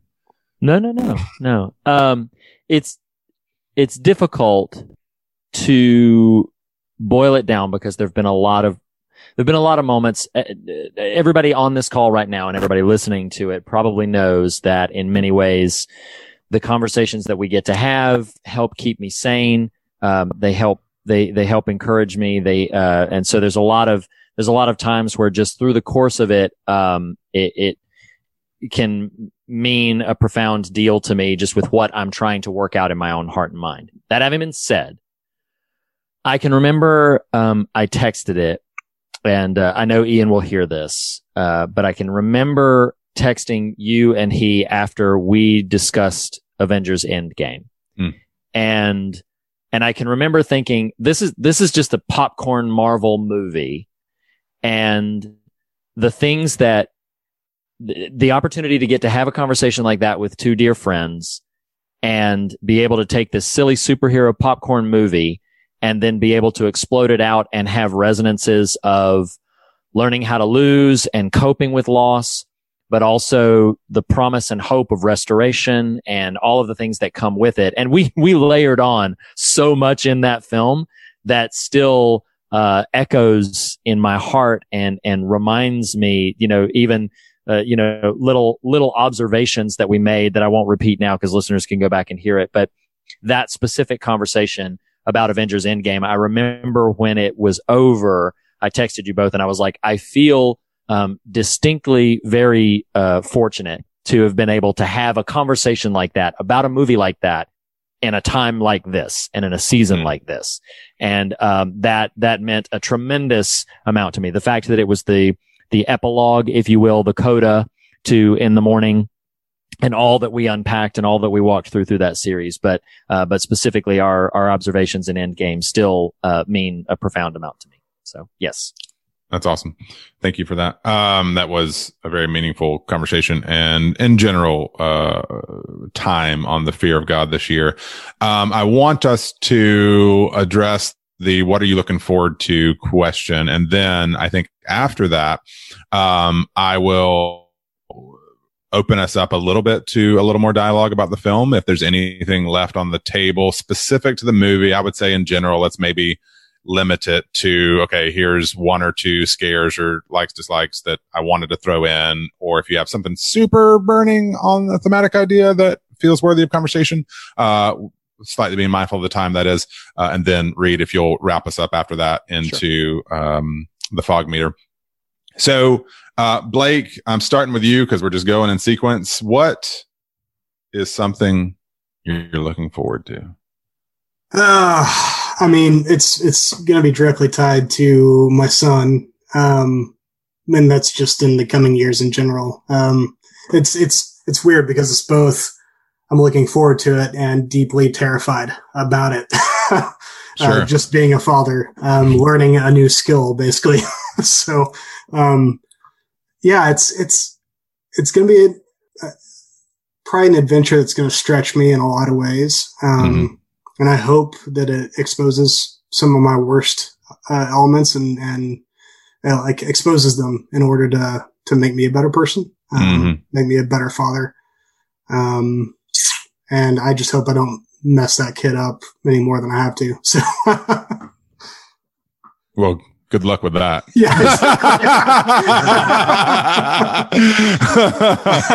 Every now and then, my kid does something. I'm like, oh my God, I'm so frustrated with you. Oh my God, you're doing the exact same thing I would do if I were you. Oh my God, what's wrong with me? Oh my God. Yeah, yeah, yeah. That'll, that'll You happen. do something and you're like, whoops, that's uh it's my Sorry, kid. influence. Yeah, yeah, yeah. one, one of my other friends told me that that all the things that you end up noticing about your your kid when they're older, uh, that you that like their their worst traits, it's too late to change it at that point. So you're just like, ah, but their best traits too. Come on, this is a Oh, good, yeah, of course, It's of a look forward to thing. Yes, yes. All right, uh, Andy, what is something you are looking forward to? Uh, I'm gonna piggyback off of Blake and looking forward to his son. um, My two dads. no, yeah, I'm. Uh, I'm looking forward to like just Milo growing. It's been a a great year. I mean, he was born last year in August, and he's getting to the point where he's he he took his first steps a week ago, and he's growing into like a little person. Uh, He's always been a little person, but like he's um he can be a jerk and he can be terrible, but like I love it. I love um I love that he throws his food when he's tired of it. You know, just slings it off that table and says, "I'm done." Um, but then he's you got really that sweet. from you, right? yeah, yeah, yeah, yeah. That's my bad trait. Um, ask Margaret. Um, but, um, but I also enjoy the time where like he's up at three and he's teething and he's not awake and he can't sleep. And so we stay up watching like Frozen 2 or Moana and, um, you know, he don't understand it, but he, he's to the point where he won't snuggle unless TV's on. So we Mm. get that little snuggle time. So I'm looking forward to more movie sharing and snuggling and watching him grow. Awesome. And Blake's child growing along too. Both of those things will happen. Uh, Vera, Yeah. Vera, what is something you are looking forward to? Um, I love my kids and I look forward to blah blah blah kids. I love them, but I'm gonna pivot a little bit. How you can tell the older parents in the in the party. it's like, True, oh quite god, true. yeah. I'm looking forward to them getting leaving home. I three of them. There's just Yeah. so many of them. Yeah, yes. um, I just heard cats all day. That's what I do. It's basically the same thing. Um, I look forward to seeing my grandparents again. Hmm. You know, when this vaccine gets rolled out and we can see people that live in uh, old folks' homes and stuff. Uh, I miss them and I really look forward to seeing them again and hopefully that can happen soon. Yeah. That's a good one. Stephen, what about you, sir? Uh, I'm looking forward to uh, going to a few crowded places, even though when we were in normal times, I'm not the kind of person that loves going to crowded places. But, uh, I like going to public places, like uh, in, in, into the city near me, into Philadelphia, and uh, going to uh, historic sites and museums and on a busy street. But now I don't feel safe doing that. Uh, or even looking forward to like theaters and uh, places where you where you sit in an audience. Uh, Yeah. or sharing an unmasked smile with somebody or a hug. Yeah. Yeah. Absolutely. Um think- what about you? What's something you're looking forward to? Me? Yep. Um, I'm looking forward to releasing my band's album that I've been working on for a long, long time. Yeah. The music that- was finished a long time ago, but I've somehow managed to uh, stretch out the album jacket art into a uh, uh, two and a half year plus process, which is kind of insane. And it's a real psychological burden. I've let Sure. perfect be the enemy of the good, Mm, yeah. but uh, I need to wrap it up. So does your band not pay as well as Spirit of God for art? Uh, so is know. is the um is the release scheduled? Like when you say you're looking forward to it, is that just still pie in the sky or like it's on track? I mean, I still have to finish that artwork, but Sure. uh, I mean, I've I've had it um, like uh, test pressings at the vinyl factory. Nice. So I, it, it'll be like uh, three years ago in February. I think that I got the test pressings. Uh huh. So yeah, uh, We'll we'll finish that art because we want to hear some Yeah. some musical stylings of Jacob Hunt. What's your band's name? Tracer Matula. If I had a thing with the name written on it, It's all good. Or well, find it if you got one. is that Tracer Matula. Yeah, yeah, perfect. So uh, now I guess a question as people are hearing this is music available from previous things? Like could someone go listen to some Tracer Matula if they wanted to? Uh, I mean, yeah, there's, if you go to tracermat.com, it'll uh, g- uh, redirect to the Bandcamp, and there's some songs that are on the actual album. So That's awesome. it's partially released for Well, streaming. that's exciting. I'm looking forward to that for you on your behalf. And Absolutely. now now I know how to text you occasionally be like, "Hey man, you finished that art yet?" Um Did you do the cover art for all Buy the it on albums? what, what? Did you do the Yeah. cover Buy art it for on all a the albums? Friday. Sorry. Wait. Okay. Uh, Steven, you first. What? What'd you say? I saw on the website there was previous cover art. I just wondered if you did the cover art for all the albums. Uh, oh, for my band? Yeah. Yeah, I mean, any, I've done all that stuff. Yeah. Yeah, like the one with the monster chasing the other person, the person there. Yeah. That Jacob's was the little, original planned cover, just one illustration. But the thing that's kind of taken me forever is that I decided to scrap that album cover concept and make a 40 ish panel comic that tied into the lyrics of the album. And that, That took is a lot of, ambitious. Yeah. yeah, it was, it was pretty ambitious and now, now I'm coloring it and it's a lot of colors and Well, that's exciting. I'm, That's I want to. I want to see this when it's finished. So make it happen in 21. See now, that's my I'll answer. send you the a question. preview. I'm not looking I'll forward send to. you a preview. Okay, yeah, you do that. Um, Reed, what is something you're looking forward to? Well, before we before we move to my question, I called on Steven, but I know Uh-huh. Oh, Andy was sorry. trying to say something Oh, at the same time. Andy, were you were you did you have a question for Jacob or were you just making a funny? No, I was just, I was, I was just saying buy it on a Friday because all the on Bandcamp, all the money Oh. goes to the artists. Ah. Mm, well, hey, there you go. Good to know. Right. So, so I'm just trying to get him some cash. Yeah, That's right. for sure. We all Yeah. need it. hopefully the, there will be a Bandcamp Friday in 2021 that I can sync my album release to.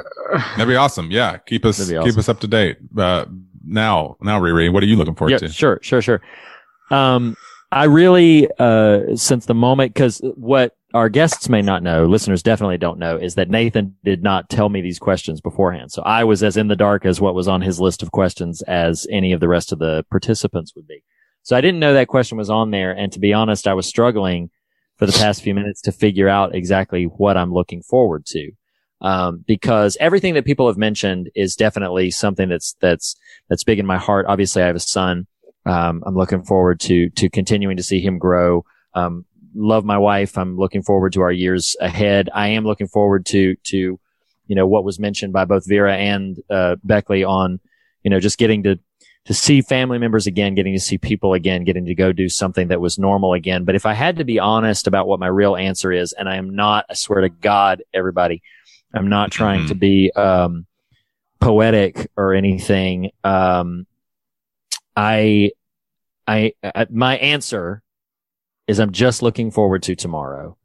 And the reason that I say it that way is because so many of the things that this year has put us through is so one day at a time, is so just like, just like piece by piece. Um, listeners of the, sh- to the show on any degree know like the issues that, that I've sometimes raised and sometimes wrestled with, both happening in the social world, the political world, uh, the church world, uh, the familial world, all of that kind of thing. Um, and I really have reached this place and, and it is my most, it is my most honest answer to your question. I don't, uh, again, it feels like I'm trying to be pretentious and poetic, but it is my most honest answer to your question that I, I'm just looking forward to tomorrow. I'm waking up tomorrow and gonna do my best with tomorrow and gonna do my best by the people around me tomorrow. And I'm gonna, as the scripture encourages us, and I've been, I feel like citing to myself on repeat these days because of work stress and social stress and all this other stuff. Uh, just letting the day's own trouble be sufficient for the day and looking forward to tomorrow. So, so you asked me what I'm looking forward to. I can, I can That dig is my that. answer. And now I want Jacob to grab one of those guitars off his back wall and start singing, you know, tomorrow or something. Um, I, uh, what am I looking forward to? So I- I've got a lofty, a superficial, and one in the middle. But she got much back. Wow. Um, uh, the superficial is WandaVision. I mean, come on. Where are my MCU heads at? Because like, my come on, God, people. we've got WandaVision coming and Loki and all the rest. Um, uh, Falcon and Winter Soldiers. That is, that's, I, I, I am. I'm looking forward to it. I'm looking forward to the Mandalorian season finale tomorrow. I'm looking forward to it. Okay. That's be when great. we're recording. Uh, so that is the superficial, although there's something embedded in just actually looking forward to something.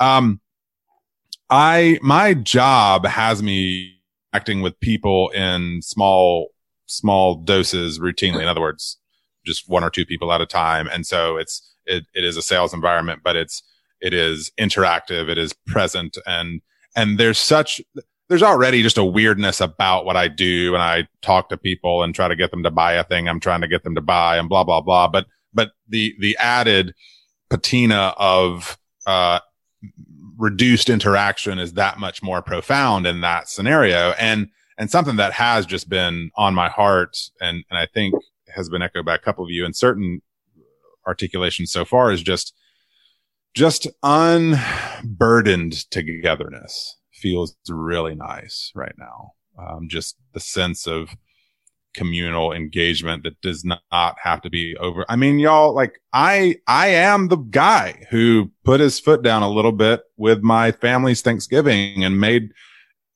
you know, kind of brought some awkwardness into it because of that and, and all of that. So like I, I am, I'm feeling it. And, and, and those scenarios are rough and, and difficult and challenging. And, and I'm just ready to just hang out and, uh, and, and kind of engage on a human level again in a way that isn't forced and fabricated. And my, that's, that's my superficial. That's my big. And the, the one somewhere in the middle is, um, I didn't realize how much I missed this thing until, are y'all, are any of you familiar with the Netflix song Exploder? Have you seen this at all?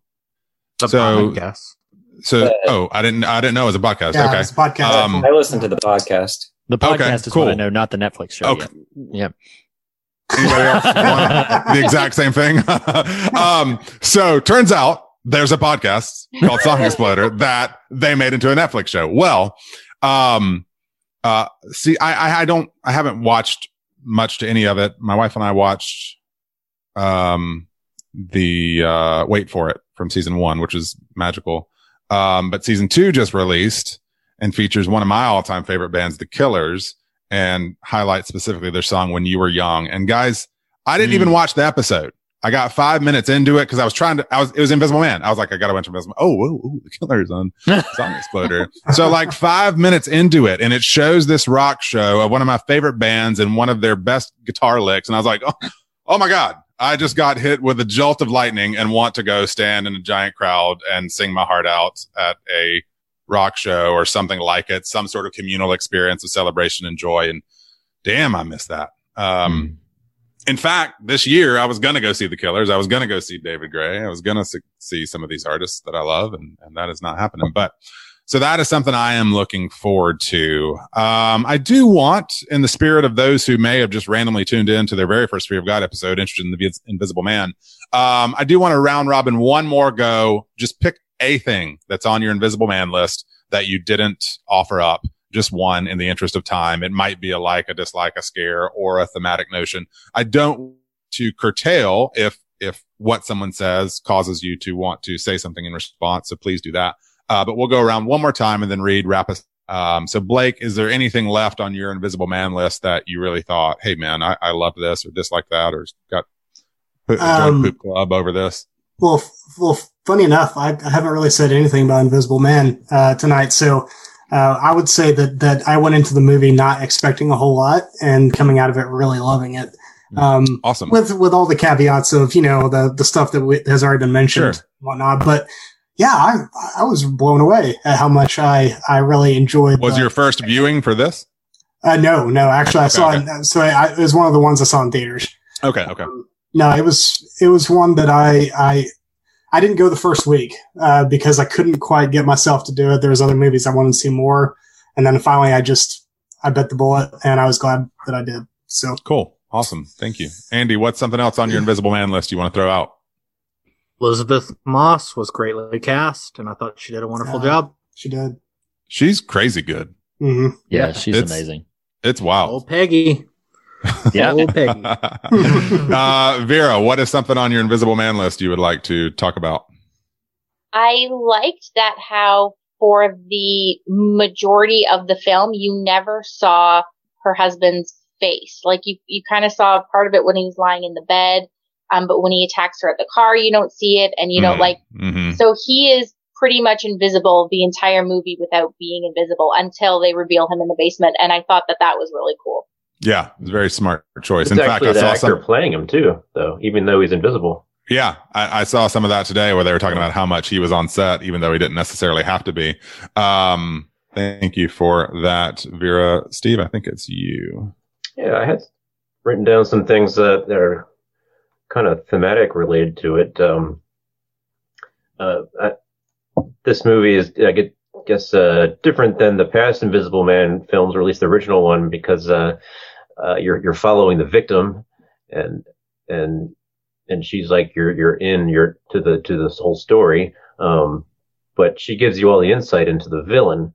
Um, but there's a lot of people in her life that that don't believe her, of course, because it's a, it's a strange story. Um, but what you what you learn about the villain, what you learn about the Adrian character is that he's kind of has the uh, he's not he's not just invisible, which is his physical characteristic, but he he acts like he's invincible, Mm-hmm. like he has in, invincibility syndrome. Um, and this existed before he even became invisible. So, and that's that's another difference from the, the original Invisible Man is that uh, he had the, the invincibility syndrome. He was he was a villain bef- before he ever became invisible. Hmm. Um, he has a status, he has wealth, he has connections and intelligence, um, and this gives him his strength and feeds into it, and that allows him to belittle or disconnect the victim. And they want to continue belittling them because they it feeds their disorder and and, and his narcissism. Well, and to your point, I think one of the what makes this movie cause all of its faults to watch this become invisible is the brilliance of where they center the story. Like the fact that it is not and uh and and this is me trying to just feed off of what you're saying there, Beckley, is I don't know if you saw this. Like one, this was pitched initially originally as one more of these stupid dark shadows, stupid stupidness. But Depp was originally going to be the invisible man. Like goodness gracious. I, I love I didn't read enough to know the the intertwining of of story development and who exactly was responsible for what. But I I think Whannell has a lot of credit here uh, owed to him for the reorienting of the narrative to specifically focus on her, and to the point. I don't know if you caught this. Cecilia was was it Greek or Roman? Did anyone see this um, on the IMDb page? It talks about the origin of the word Cecilia being to see and that why they refer to her as C in the movie. It's meant to be S E E, Oh, like wow. C, invisible ability. It's so obvious, but I didn't get it. Yeah, same, same here. that's that's invi- invisibility there. Um, okay, awesome. What about? Oh, I think Jacob, you are up. Any final Invisible Man thoughts? I just love a good flick with a woman kicking butt, like, Well, you got a gotta- non- completely non-exploitive way, like a you know barbed wire or something. I don't know, old old movies where Colombiana. old older girl power type movies, but this is just like a smart woman, like standing up to the dude. Yeah. Mm-hmm. Read. Any other? So uh, this is not intending to to to widen the net on conversation, but it, I'm I'm I'm surprised it hasn't come up yet. So I so I'm I'm glad that I'm able to sort of articulate it. One of my favorite aspects of the film, you you touched on it a little bit when you said they they centered it around her. One of the most impressive things about it to me is how it is this exploration of uh, gaslighting and Mhm. the the ways that he manipulates the situation to make her look crazy, to make her feel crazy, and to make the people around her uh, completely just just separate. And, it, it's frustrating in a way. I I casually comment to my wife whenever this happens in a movie or TV show that we're watching, where I talk about when characters in a show or movie do things relationally, like they react to certain stigma in ways that defy the relationship. I'm like, why in the world wouldn't you just call, for instance, the sister? When the sister receives that email, my first, I mean, with people in my family that I'm not on great terms with. If I received an email, be, uh, my first call would be like, what's like, what's up with this? Was this you? Is this a hacker? Is it like, what happened? But instead, she just immediately goes to, I now finally know exactly what you think of me and like slams the door in her, and I'm like, oh my God. But what's weird is Is that why you asked me that time if if I was a hacker? Is it because it was in response to that thing I sent you? Yeah. It was all based on that, which I still haven't forgiven you for, but here we are. hacker? Right, right, right. But here we are. I'm like- um, but, but, but then, and I'm not trying to get too, too, too heavy right now. At least I'm not trying to. But then 2020 has shown me things I did not want to see about the way a massive amount of people can be manipulated to believe blatant falsehoods. And I'll just kind of leave that right there. and, and the way that people can be, um, can, can, be so easily coerced, convinced, and, and what she experiences is not merely just a fight for, sur- for her survival, but it's also for her sanity and, and for her agency. And, um, and, and I found that very, very compelling, far more compelling than the admittedly very effective sort of scares surrounding his invisibility and the very cleverly sort of orchestrated shots. That aspect of how he is piece by piece sort of manipulating and, and effectively making her look more and more insane to the degree that she begins until she finally finds the evidence of her own, uh, you know, finding like the things in the attic and stuff like that. Until that happens, she truly is, is wrestling with thinking that she might be going insane, even though she's convinced like, no, he's, he's still alive and he's still doing this thing. Um, it was just really compelling to me. And I, and I found that to be one of the most interesting elements of the film is the way that, um, you know, we ourselves, I feel like, and maybe this will be my bumper sticker ending on my thoughts on it is just, um, I feel like it, can be an exercise in recognizing how we need to, to learn how to trust each other a little bit more and learn how to do a little bit more like critical thinking, not in terms of just automatically accepting impossible things, but really just receiving evidence, receiving, uh, what the people who tell us, you know, trust us. One of my favorite moments in the movie is before he kind of doubts her and disbelieves her is when her friend is sitting in front of Adrian's brother and, and, and Adrian's, and he's, uh, she's with him, uh, Cecilia's with him and she's James. about to say, what's his name? James. James. And Cecilia's about to express it. And he leans forward and he's like, yeah, I don't know why we're here, but, uh, you know, she's my friend and you need to listen to what she has to say and show some respect. You know, like I, I loved that moment because I was like, yeah, that's, that's the kind of relationship that you really need in a moment like that is for somebody to have your back, for somebody to, to just be with you in it. And, um, and, and that's the kind of thing that it can kind of foster thought about. So anyway, it hadn't come up directly, but that's, Well, and as the last of this of this little parade on this question here, um, to me, one of the most profound things about this movie, you mentioned James, is the actor Aldis Hodges' triceps. Um, those are not invisible. uh, not at all. Those are Although he didn't use them very well when he was in that hallway scene, I was no. like, yeah, I mean, That guy's half like his windmill. Yeah. come on, where's your windmill, man? could That guy's zap- half your size. Well, and it's the brother too, who's already weaselly. Like he could have, he could have Yeah, just come on. broken that suit and you could have crushed him. Um, but I do, I do want to piggyback a little bit on what you're saying, Reed, because I, I, it's this, these layers and levels of the invisibility idea that got brushed up to by Blake a minute ago or 30 minutes ago, whatever. Because there's, there's invisibility used as power wielding and weaponized invisibility. And then there's also rendering others invisible uh-huh. in the in the abuse of power, in the gaslighting of power. And I'm going to tell share this little anecdote real quick, and then we can move out into wrapping up. Read, but but some I, I had a really I'm hesitant to use the word profound. That might be importing more significance to it than there was, but it was it was a really significant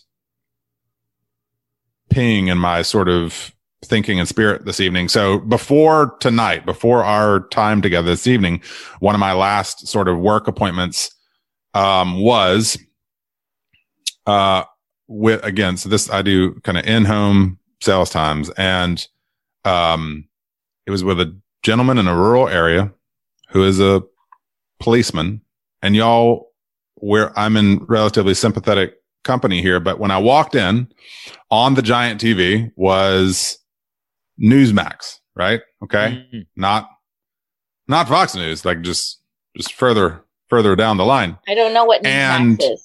Well, Oh yeah, very how- be grateful. Yeah. yeah, yeah, yeah. It's, it's, okay. Yeah. it's, yeah.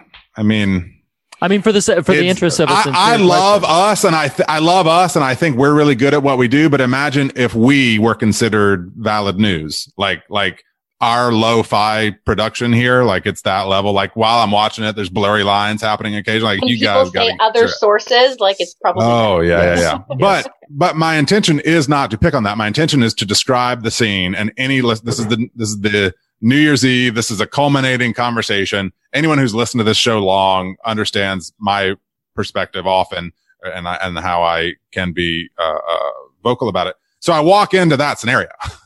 And what you don't know too is in our general area, there have been several cops killed in the last week. Uh, at least two that I can know of. So that's what I'm walking into. And it's so interesting to me. And Reed, you, you bring this up, this gaslighting notion and this, this way power is wielded to impose narrative that is false and how in this weird thing where I'm trying and, and succeeding, but trying to be, to, to not be me, right? Like I'm, I'm in, I'm in, uh, sort of, sort of a, a, a different scenario for me in meeting with this person. But the longer I was there, the more I just warmed up to this human, right? And Reed, you and I mentioned a couple weeks ago, uh, it came up in conversation, the Brene Brown quote, quote, you can't hate people up close. And, Right. and what's coming to me is this invisibility idea and how, don't get me wrong. I, I, I actively work to not hate anyone at all, but you know, in a, in a, in a ideological scenario, me and this other person were ideologically at odds if we were to start unpacking some of together, right? But the more I just sort of hung out with the person, the more I was like, you know, my God, how terrible we've been and the things we feed each other about other people who are sort of ideologically different or whatever. And, and I don't know, it just had this real profound effect on me of like wanting to check the times when maybe I buy in harder on things that are skewed or, or mm-hmm. not fully truthful and beautiful. Cause to me, if it's not beautiful, it also therefore is not true. So at the same time, being able to name, okay, this is a thing that's influencing you. And, and anyway, just to your point, Reed, about gaslighting, invisibility, these notions that will, to put a very fine bow on this, that are just invisible to us until you Right, force right. yourself, force yourself to start seeing, okay, there's a whole lot of noise happening around this person and this, this world and this whatever right now. Somehow we have to shut that noise off. Somehow. I, I don't have that answer yet. Uh, but somehow we have to shut it off because at least in that scenario describing, I had to engage this person as a human or it was just going to be a failed, failed experience or whatever. But I don't know. That that that may I- not have landed quite in the way I anticipated. What, Reed? I got- almost answered. I almost answered your question of what are you looking forward to? I, and it's funny because I was not thinking of Invisible Man when I was about to answer. I almost answered. I'm looking forward to seeing each other again. Hmm. And that is Yeah. not me trying to be a pun. Sure. Um, I, I, I'm, I'm looking forward to actually like seeing things for as they are and seeing each other again. Uh, that's like, I'm, I'm very, very much looking forward to that. And I think that is something that we have to, to your point, we have to fight against the, the, the invisible, the quote unquote invisible things around us that Yeah. are, that are manipulating the situation, uh, for their own ends and purposes. Uh, yeah.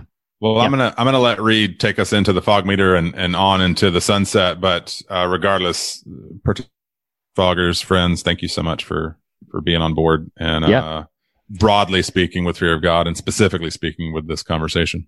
Absolutely. Absolutely. I think Vera had something to say. Oh, did you? Were you trying to raise your hand? Yes, go ahead. Thank you. No, I was like, eh, it's not super important. Um, but you had mentioned um James. Is that his name? The- the yes, friend? Aldis Hodge. hmm Yes. Um, and I think that he is like the anti Adrian of the movie. Um, whereas like Adrian is like how like you can be corrupt and power corrupts you and used for evil and gaslighting. And he is a really great example of a strong male. You Mhm. mentioned his muscles, um, but like physically strong male, um, who is a wonderful friend. And even though he doesn't believe her the whole time, like he still, um, lets her speak what she needs to say. And even when and he's a great father, protective of his daughter. And even when he's doing that, he is, um, using vocabulary with her that is like firm, but also like gentle and like um, and I think that uh, he's a, a, a great example that we don't see too often of a very strong, competent um, male friend. Mm. And I think it was just, uh, yeah, a, a, a, a good example to look at, and the opposite of uh, the way invisibility can corrupt you. Like he's very visible in there and, and present. Yeah. No, I couldn't. I couldn't agree more. I love the interactions early on, like when he's just when he's just sheltering her. That's all it is. You know, like it, it's just a, a trusted friend who's giving her a place to crash. And um and and I do I do love how just open hearted that whole thing is. And he's uh I just love the way you the way you put it. Yeah, it's it, it's really quite quite an impressive and wonderful thing to see. And and unfortunately a rarity for a character like that. Like more often than not, you know, that would have been like another, you know, female friend or it would have been some other, you know, context so that everybody's in distress. But no, we, we present a direct counterpoint to the, the oppressive force that she's trying to escape from. So no, that's a really, really cogent point. Um, so yeah, what we're, we're, we're going to do now is go into the fog meter and we're going to do it a little bit differently than we normally do. Normally, uh, we go around and, and we sort of, Nathan and I sort of feel our way through our ratings, um, as we're making our way through it. What I'm going to do this time around, which is a little different, is I'm going to call on individuals. We're going to go in roughly the same order Nathan's been going in. We're going to call on individuals. Give me your fear measurement and your God measurement. If you want to make a statement or so, then you can just, you know, uh, try to keep it sort of compact. But I want you to give me your fear measurement very specifically and your God measurement for it because fear and God is our very specific metric, uh, the scares and the substance, if you will. So I'm going to be tallying up the numbers to do the math. And I'm going to go very first to Blake. Blake for Leigh Whannell's Invisible Man. What is your fear score and your God score? I think for my fear score, um, there's there's a thing about accessibility and horror that that often kind of bounces it away from being truly scary and in the ways that that at least I appreciate and I'm affected by. Um, so I'm not going to be as high on the fear side, but I'm still going to give it a six. And then for the God score, um, I mean, I think I think the gaslighting is very much text that's on the screen. Um, yeah, it's. I mean, it's the the, the quote unquote Me Too horror film. Uh, I think a lot of people kind of notated that when it came out. Um, but I think some of the the larger questions that we've kind of talked about tonight, um, are are present, um, but they're not necessarily essential to the movie themselves uh, Mm. itself, or at least um, at least the kind of the wider, more ambiguous elements of it. Um, there's examples of those things in it. So I, but I still think it's it's got a lot to to discuss and and I mean talk about a topic that needs more discussion in general. Um, just treating women with respect. I mean, it's seems so simple, um, and yet, uh, so yeah, for that, I'm I'm going to give it a, a solid seven. All right. Strong showing there, sir. Andy, I'm coming to you next. Andy, give me your fear score and your God score, and if you want to, say a word or two about it. Um, fear score is an eight. Um, because it was accessible, it was surprising, and I enjoyed it. Um, what? And my God score, I'd give like a nine. Um, because I just, I could see, um, just in what Blake said. So I agree with what y'all are saying. I disagree with what you're saying. no, very, very nice. Very nice. Vera, I'm coming to you next. Your fear score and your God score. Um, for fear, I'm gonna go with a six. Um, I think it was um, not so much a scary movie, but more of a really tense and intense movie. Um, but like that beginning part and the restaurant part, I think bring it up in, in the scary factor a bit. Um, and then for the God factor, I'm gonna go in the middle and go eight. Um, because right. yeah, I think a lot of it is there. I don't know how much they thought about it and fleshed it out, but it's there and it sparked some great discussion.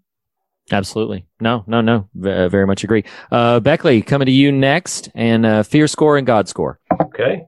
I'll give it an eight for the fear factor. Um, I think it was very tense and thrilling, and uh, a lot of that those periods where uh, the camera pans and you don't see anything. I think that just it's very scary just to not see anything and be expecting something. Um, I think uh, I'll give it an eight and not a ten.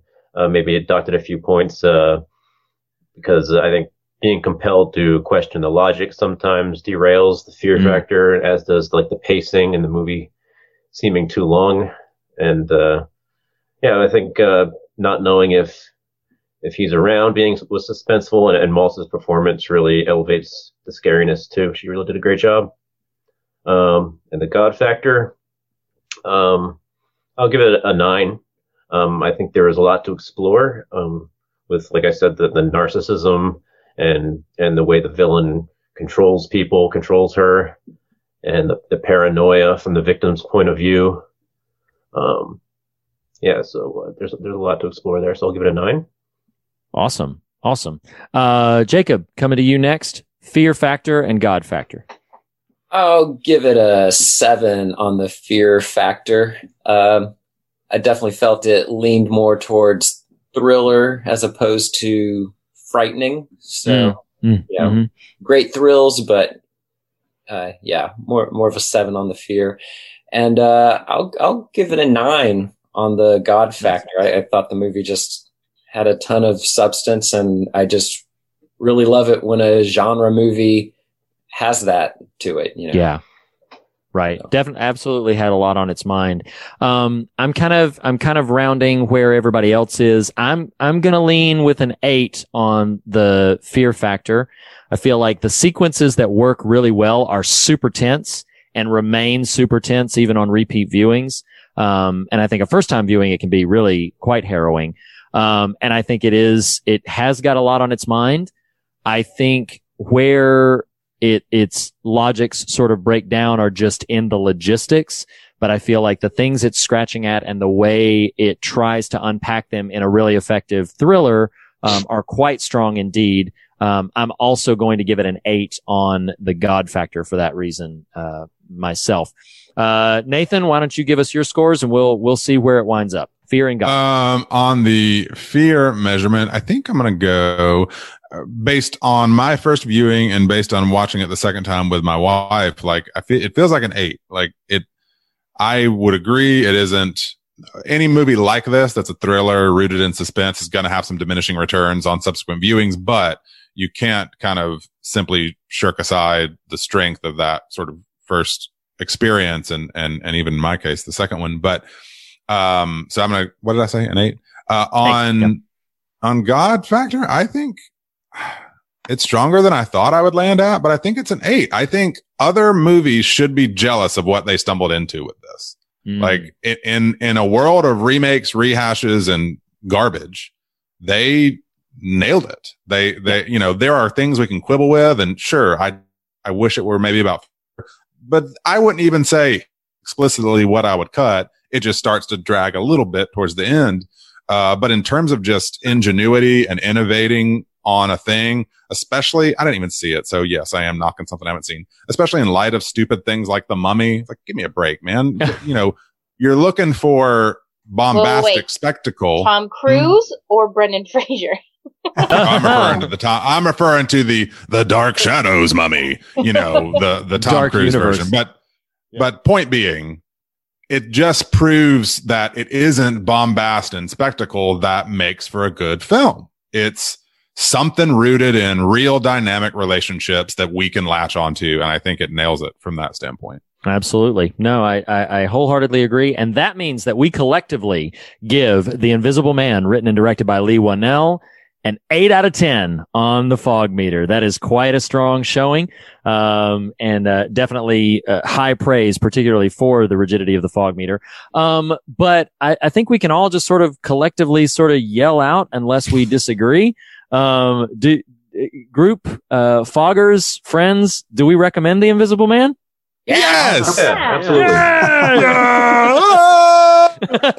just whirl, just just swing your arms around like like Windmill, Chris windmill. windmill, windmill. windmill and see if anybody's in the room with you. So, um, so yes, we definitely, uh, we definitely recommend collectively. And that, uh, ladies and gentlemen, that brings the final episode of hashtag 2020 2020. And believe it or not, the final episode of the fear of God for 2020 to a close. It's a little, a little hard to believe that we made it here, but, um, oh, Andy, I see that hand. You want to say something? No, he's trying to punch whoever's above him or beside him. Oh. that's that's funny.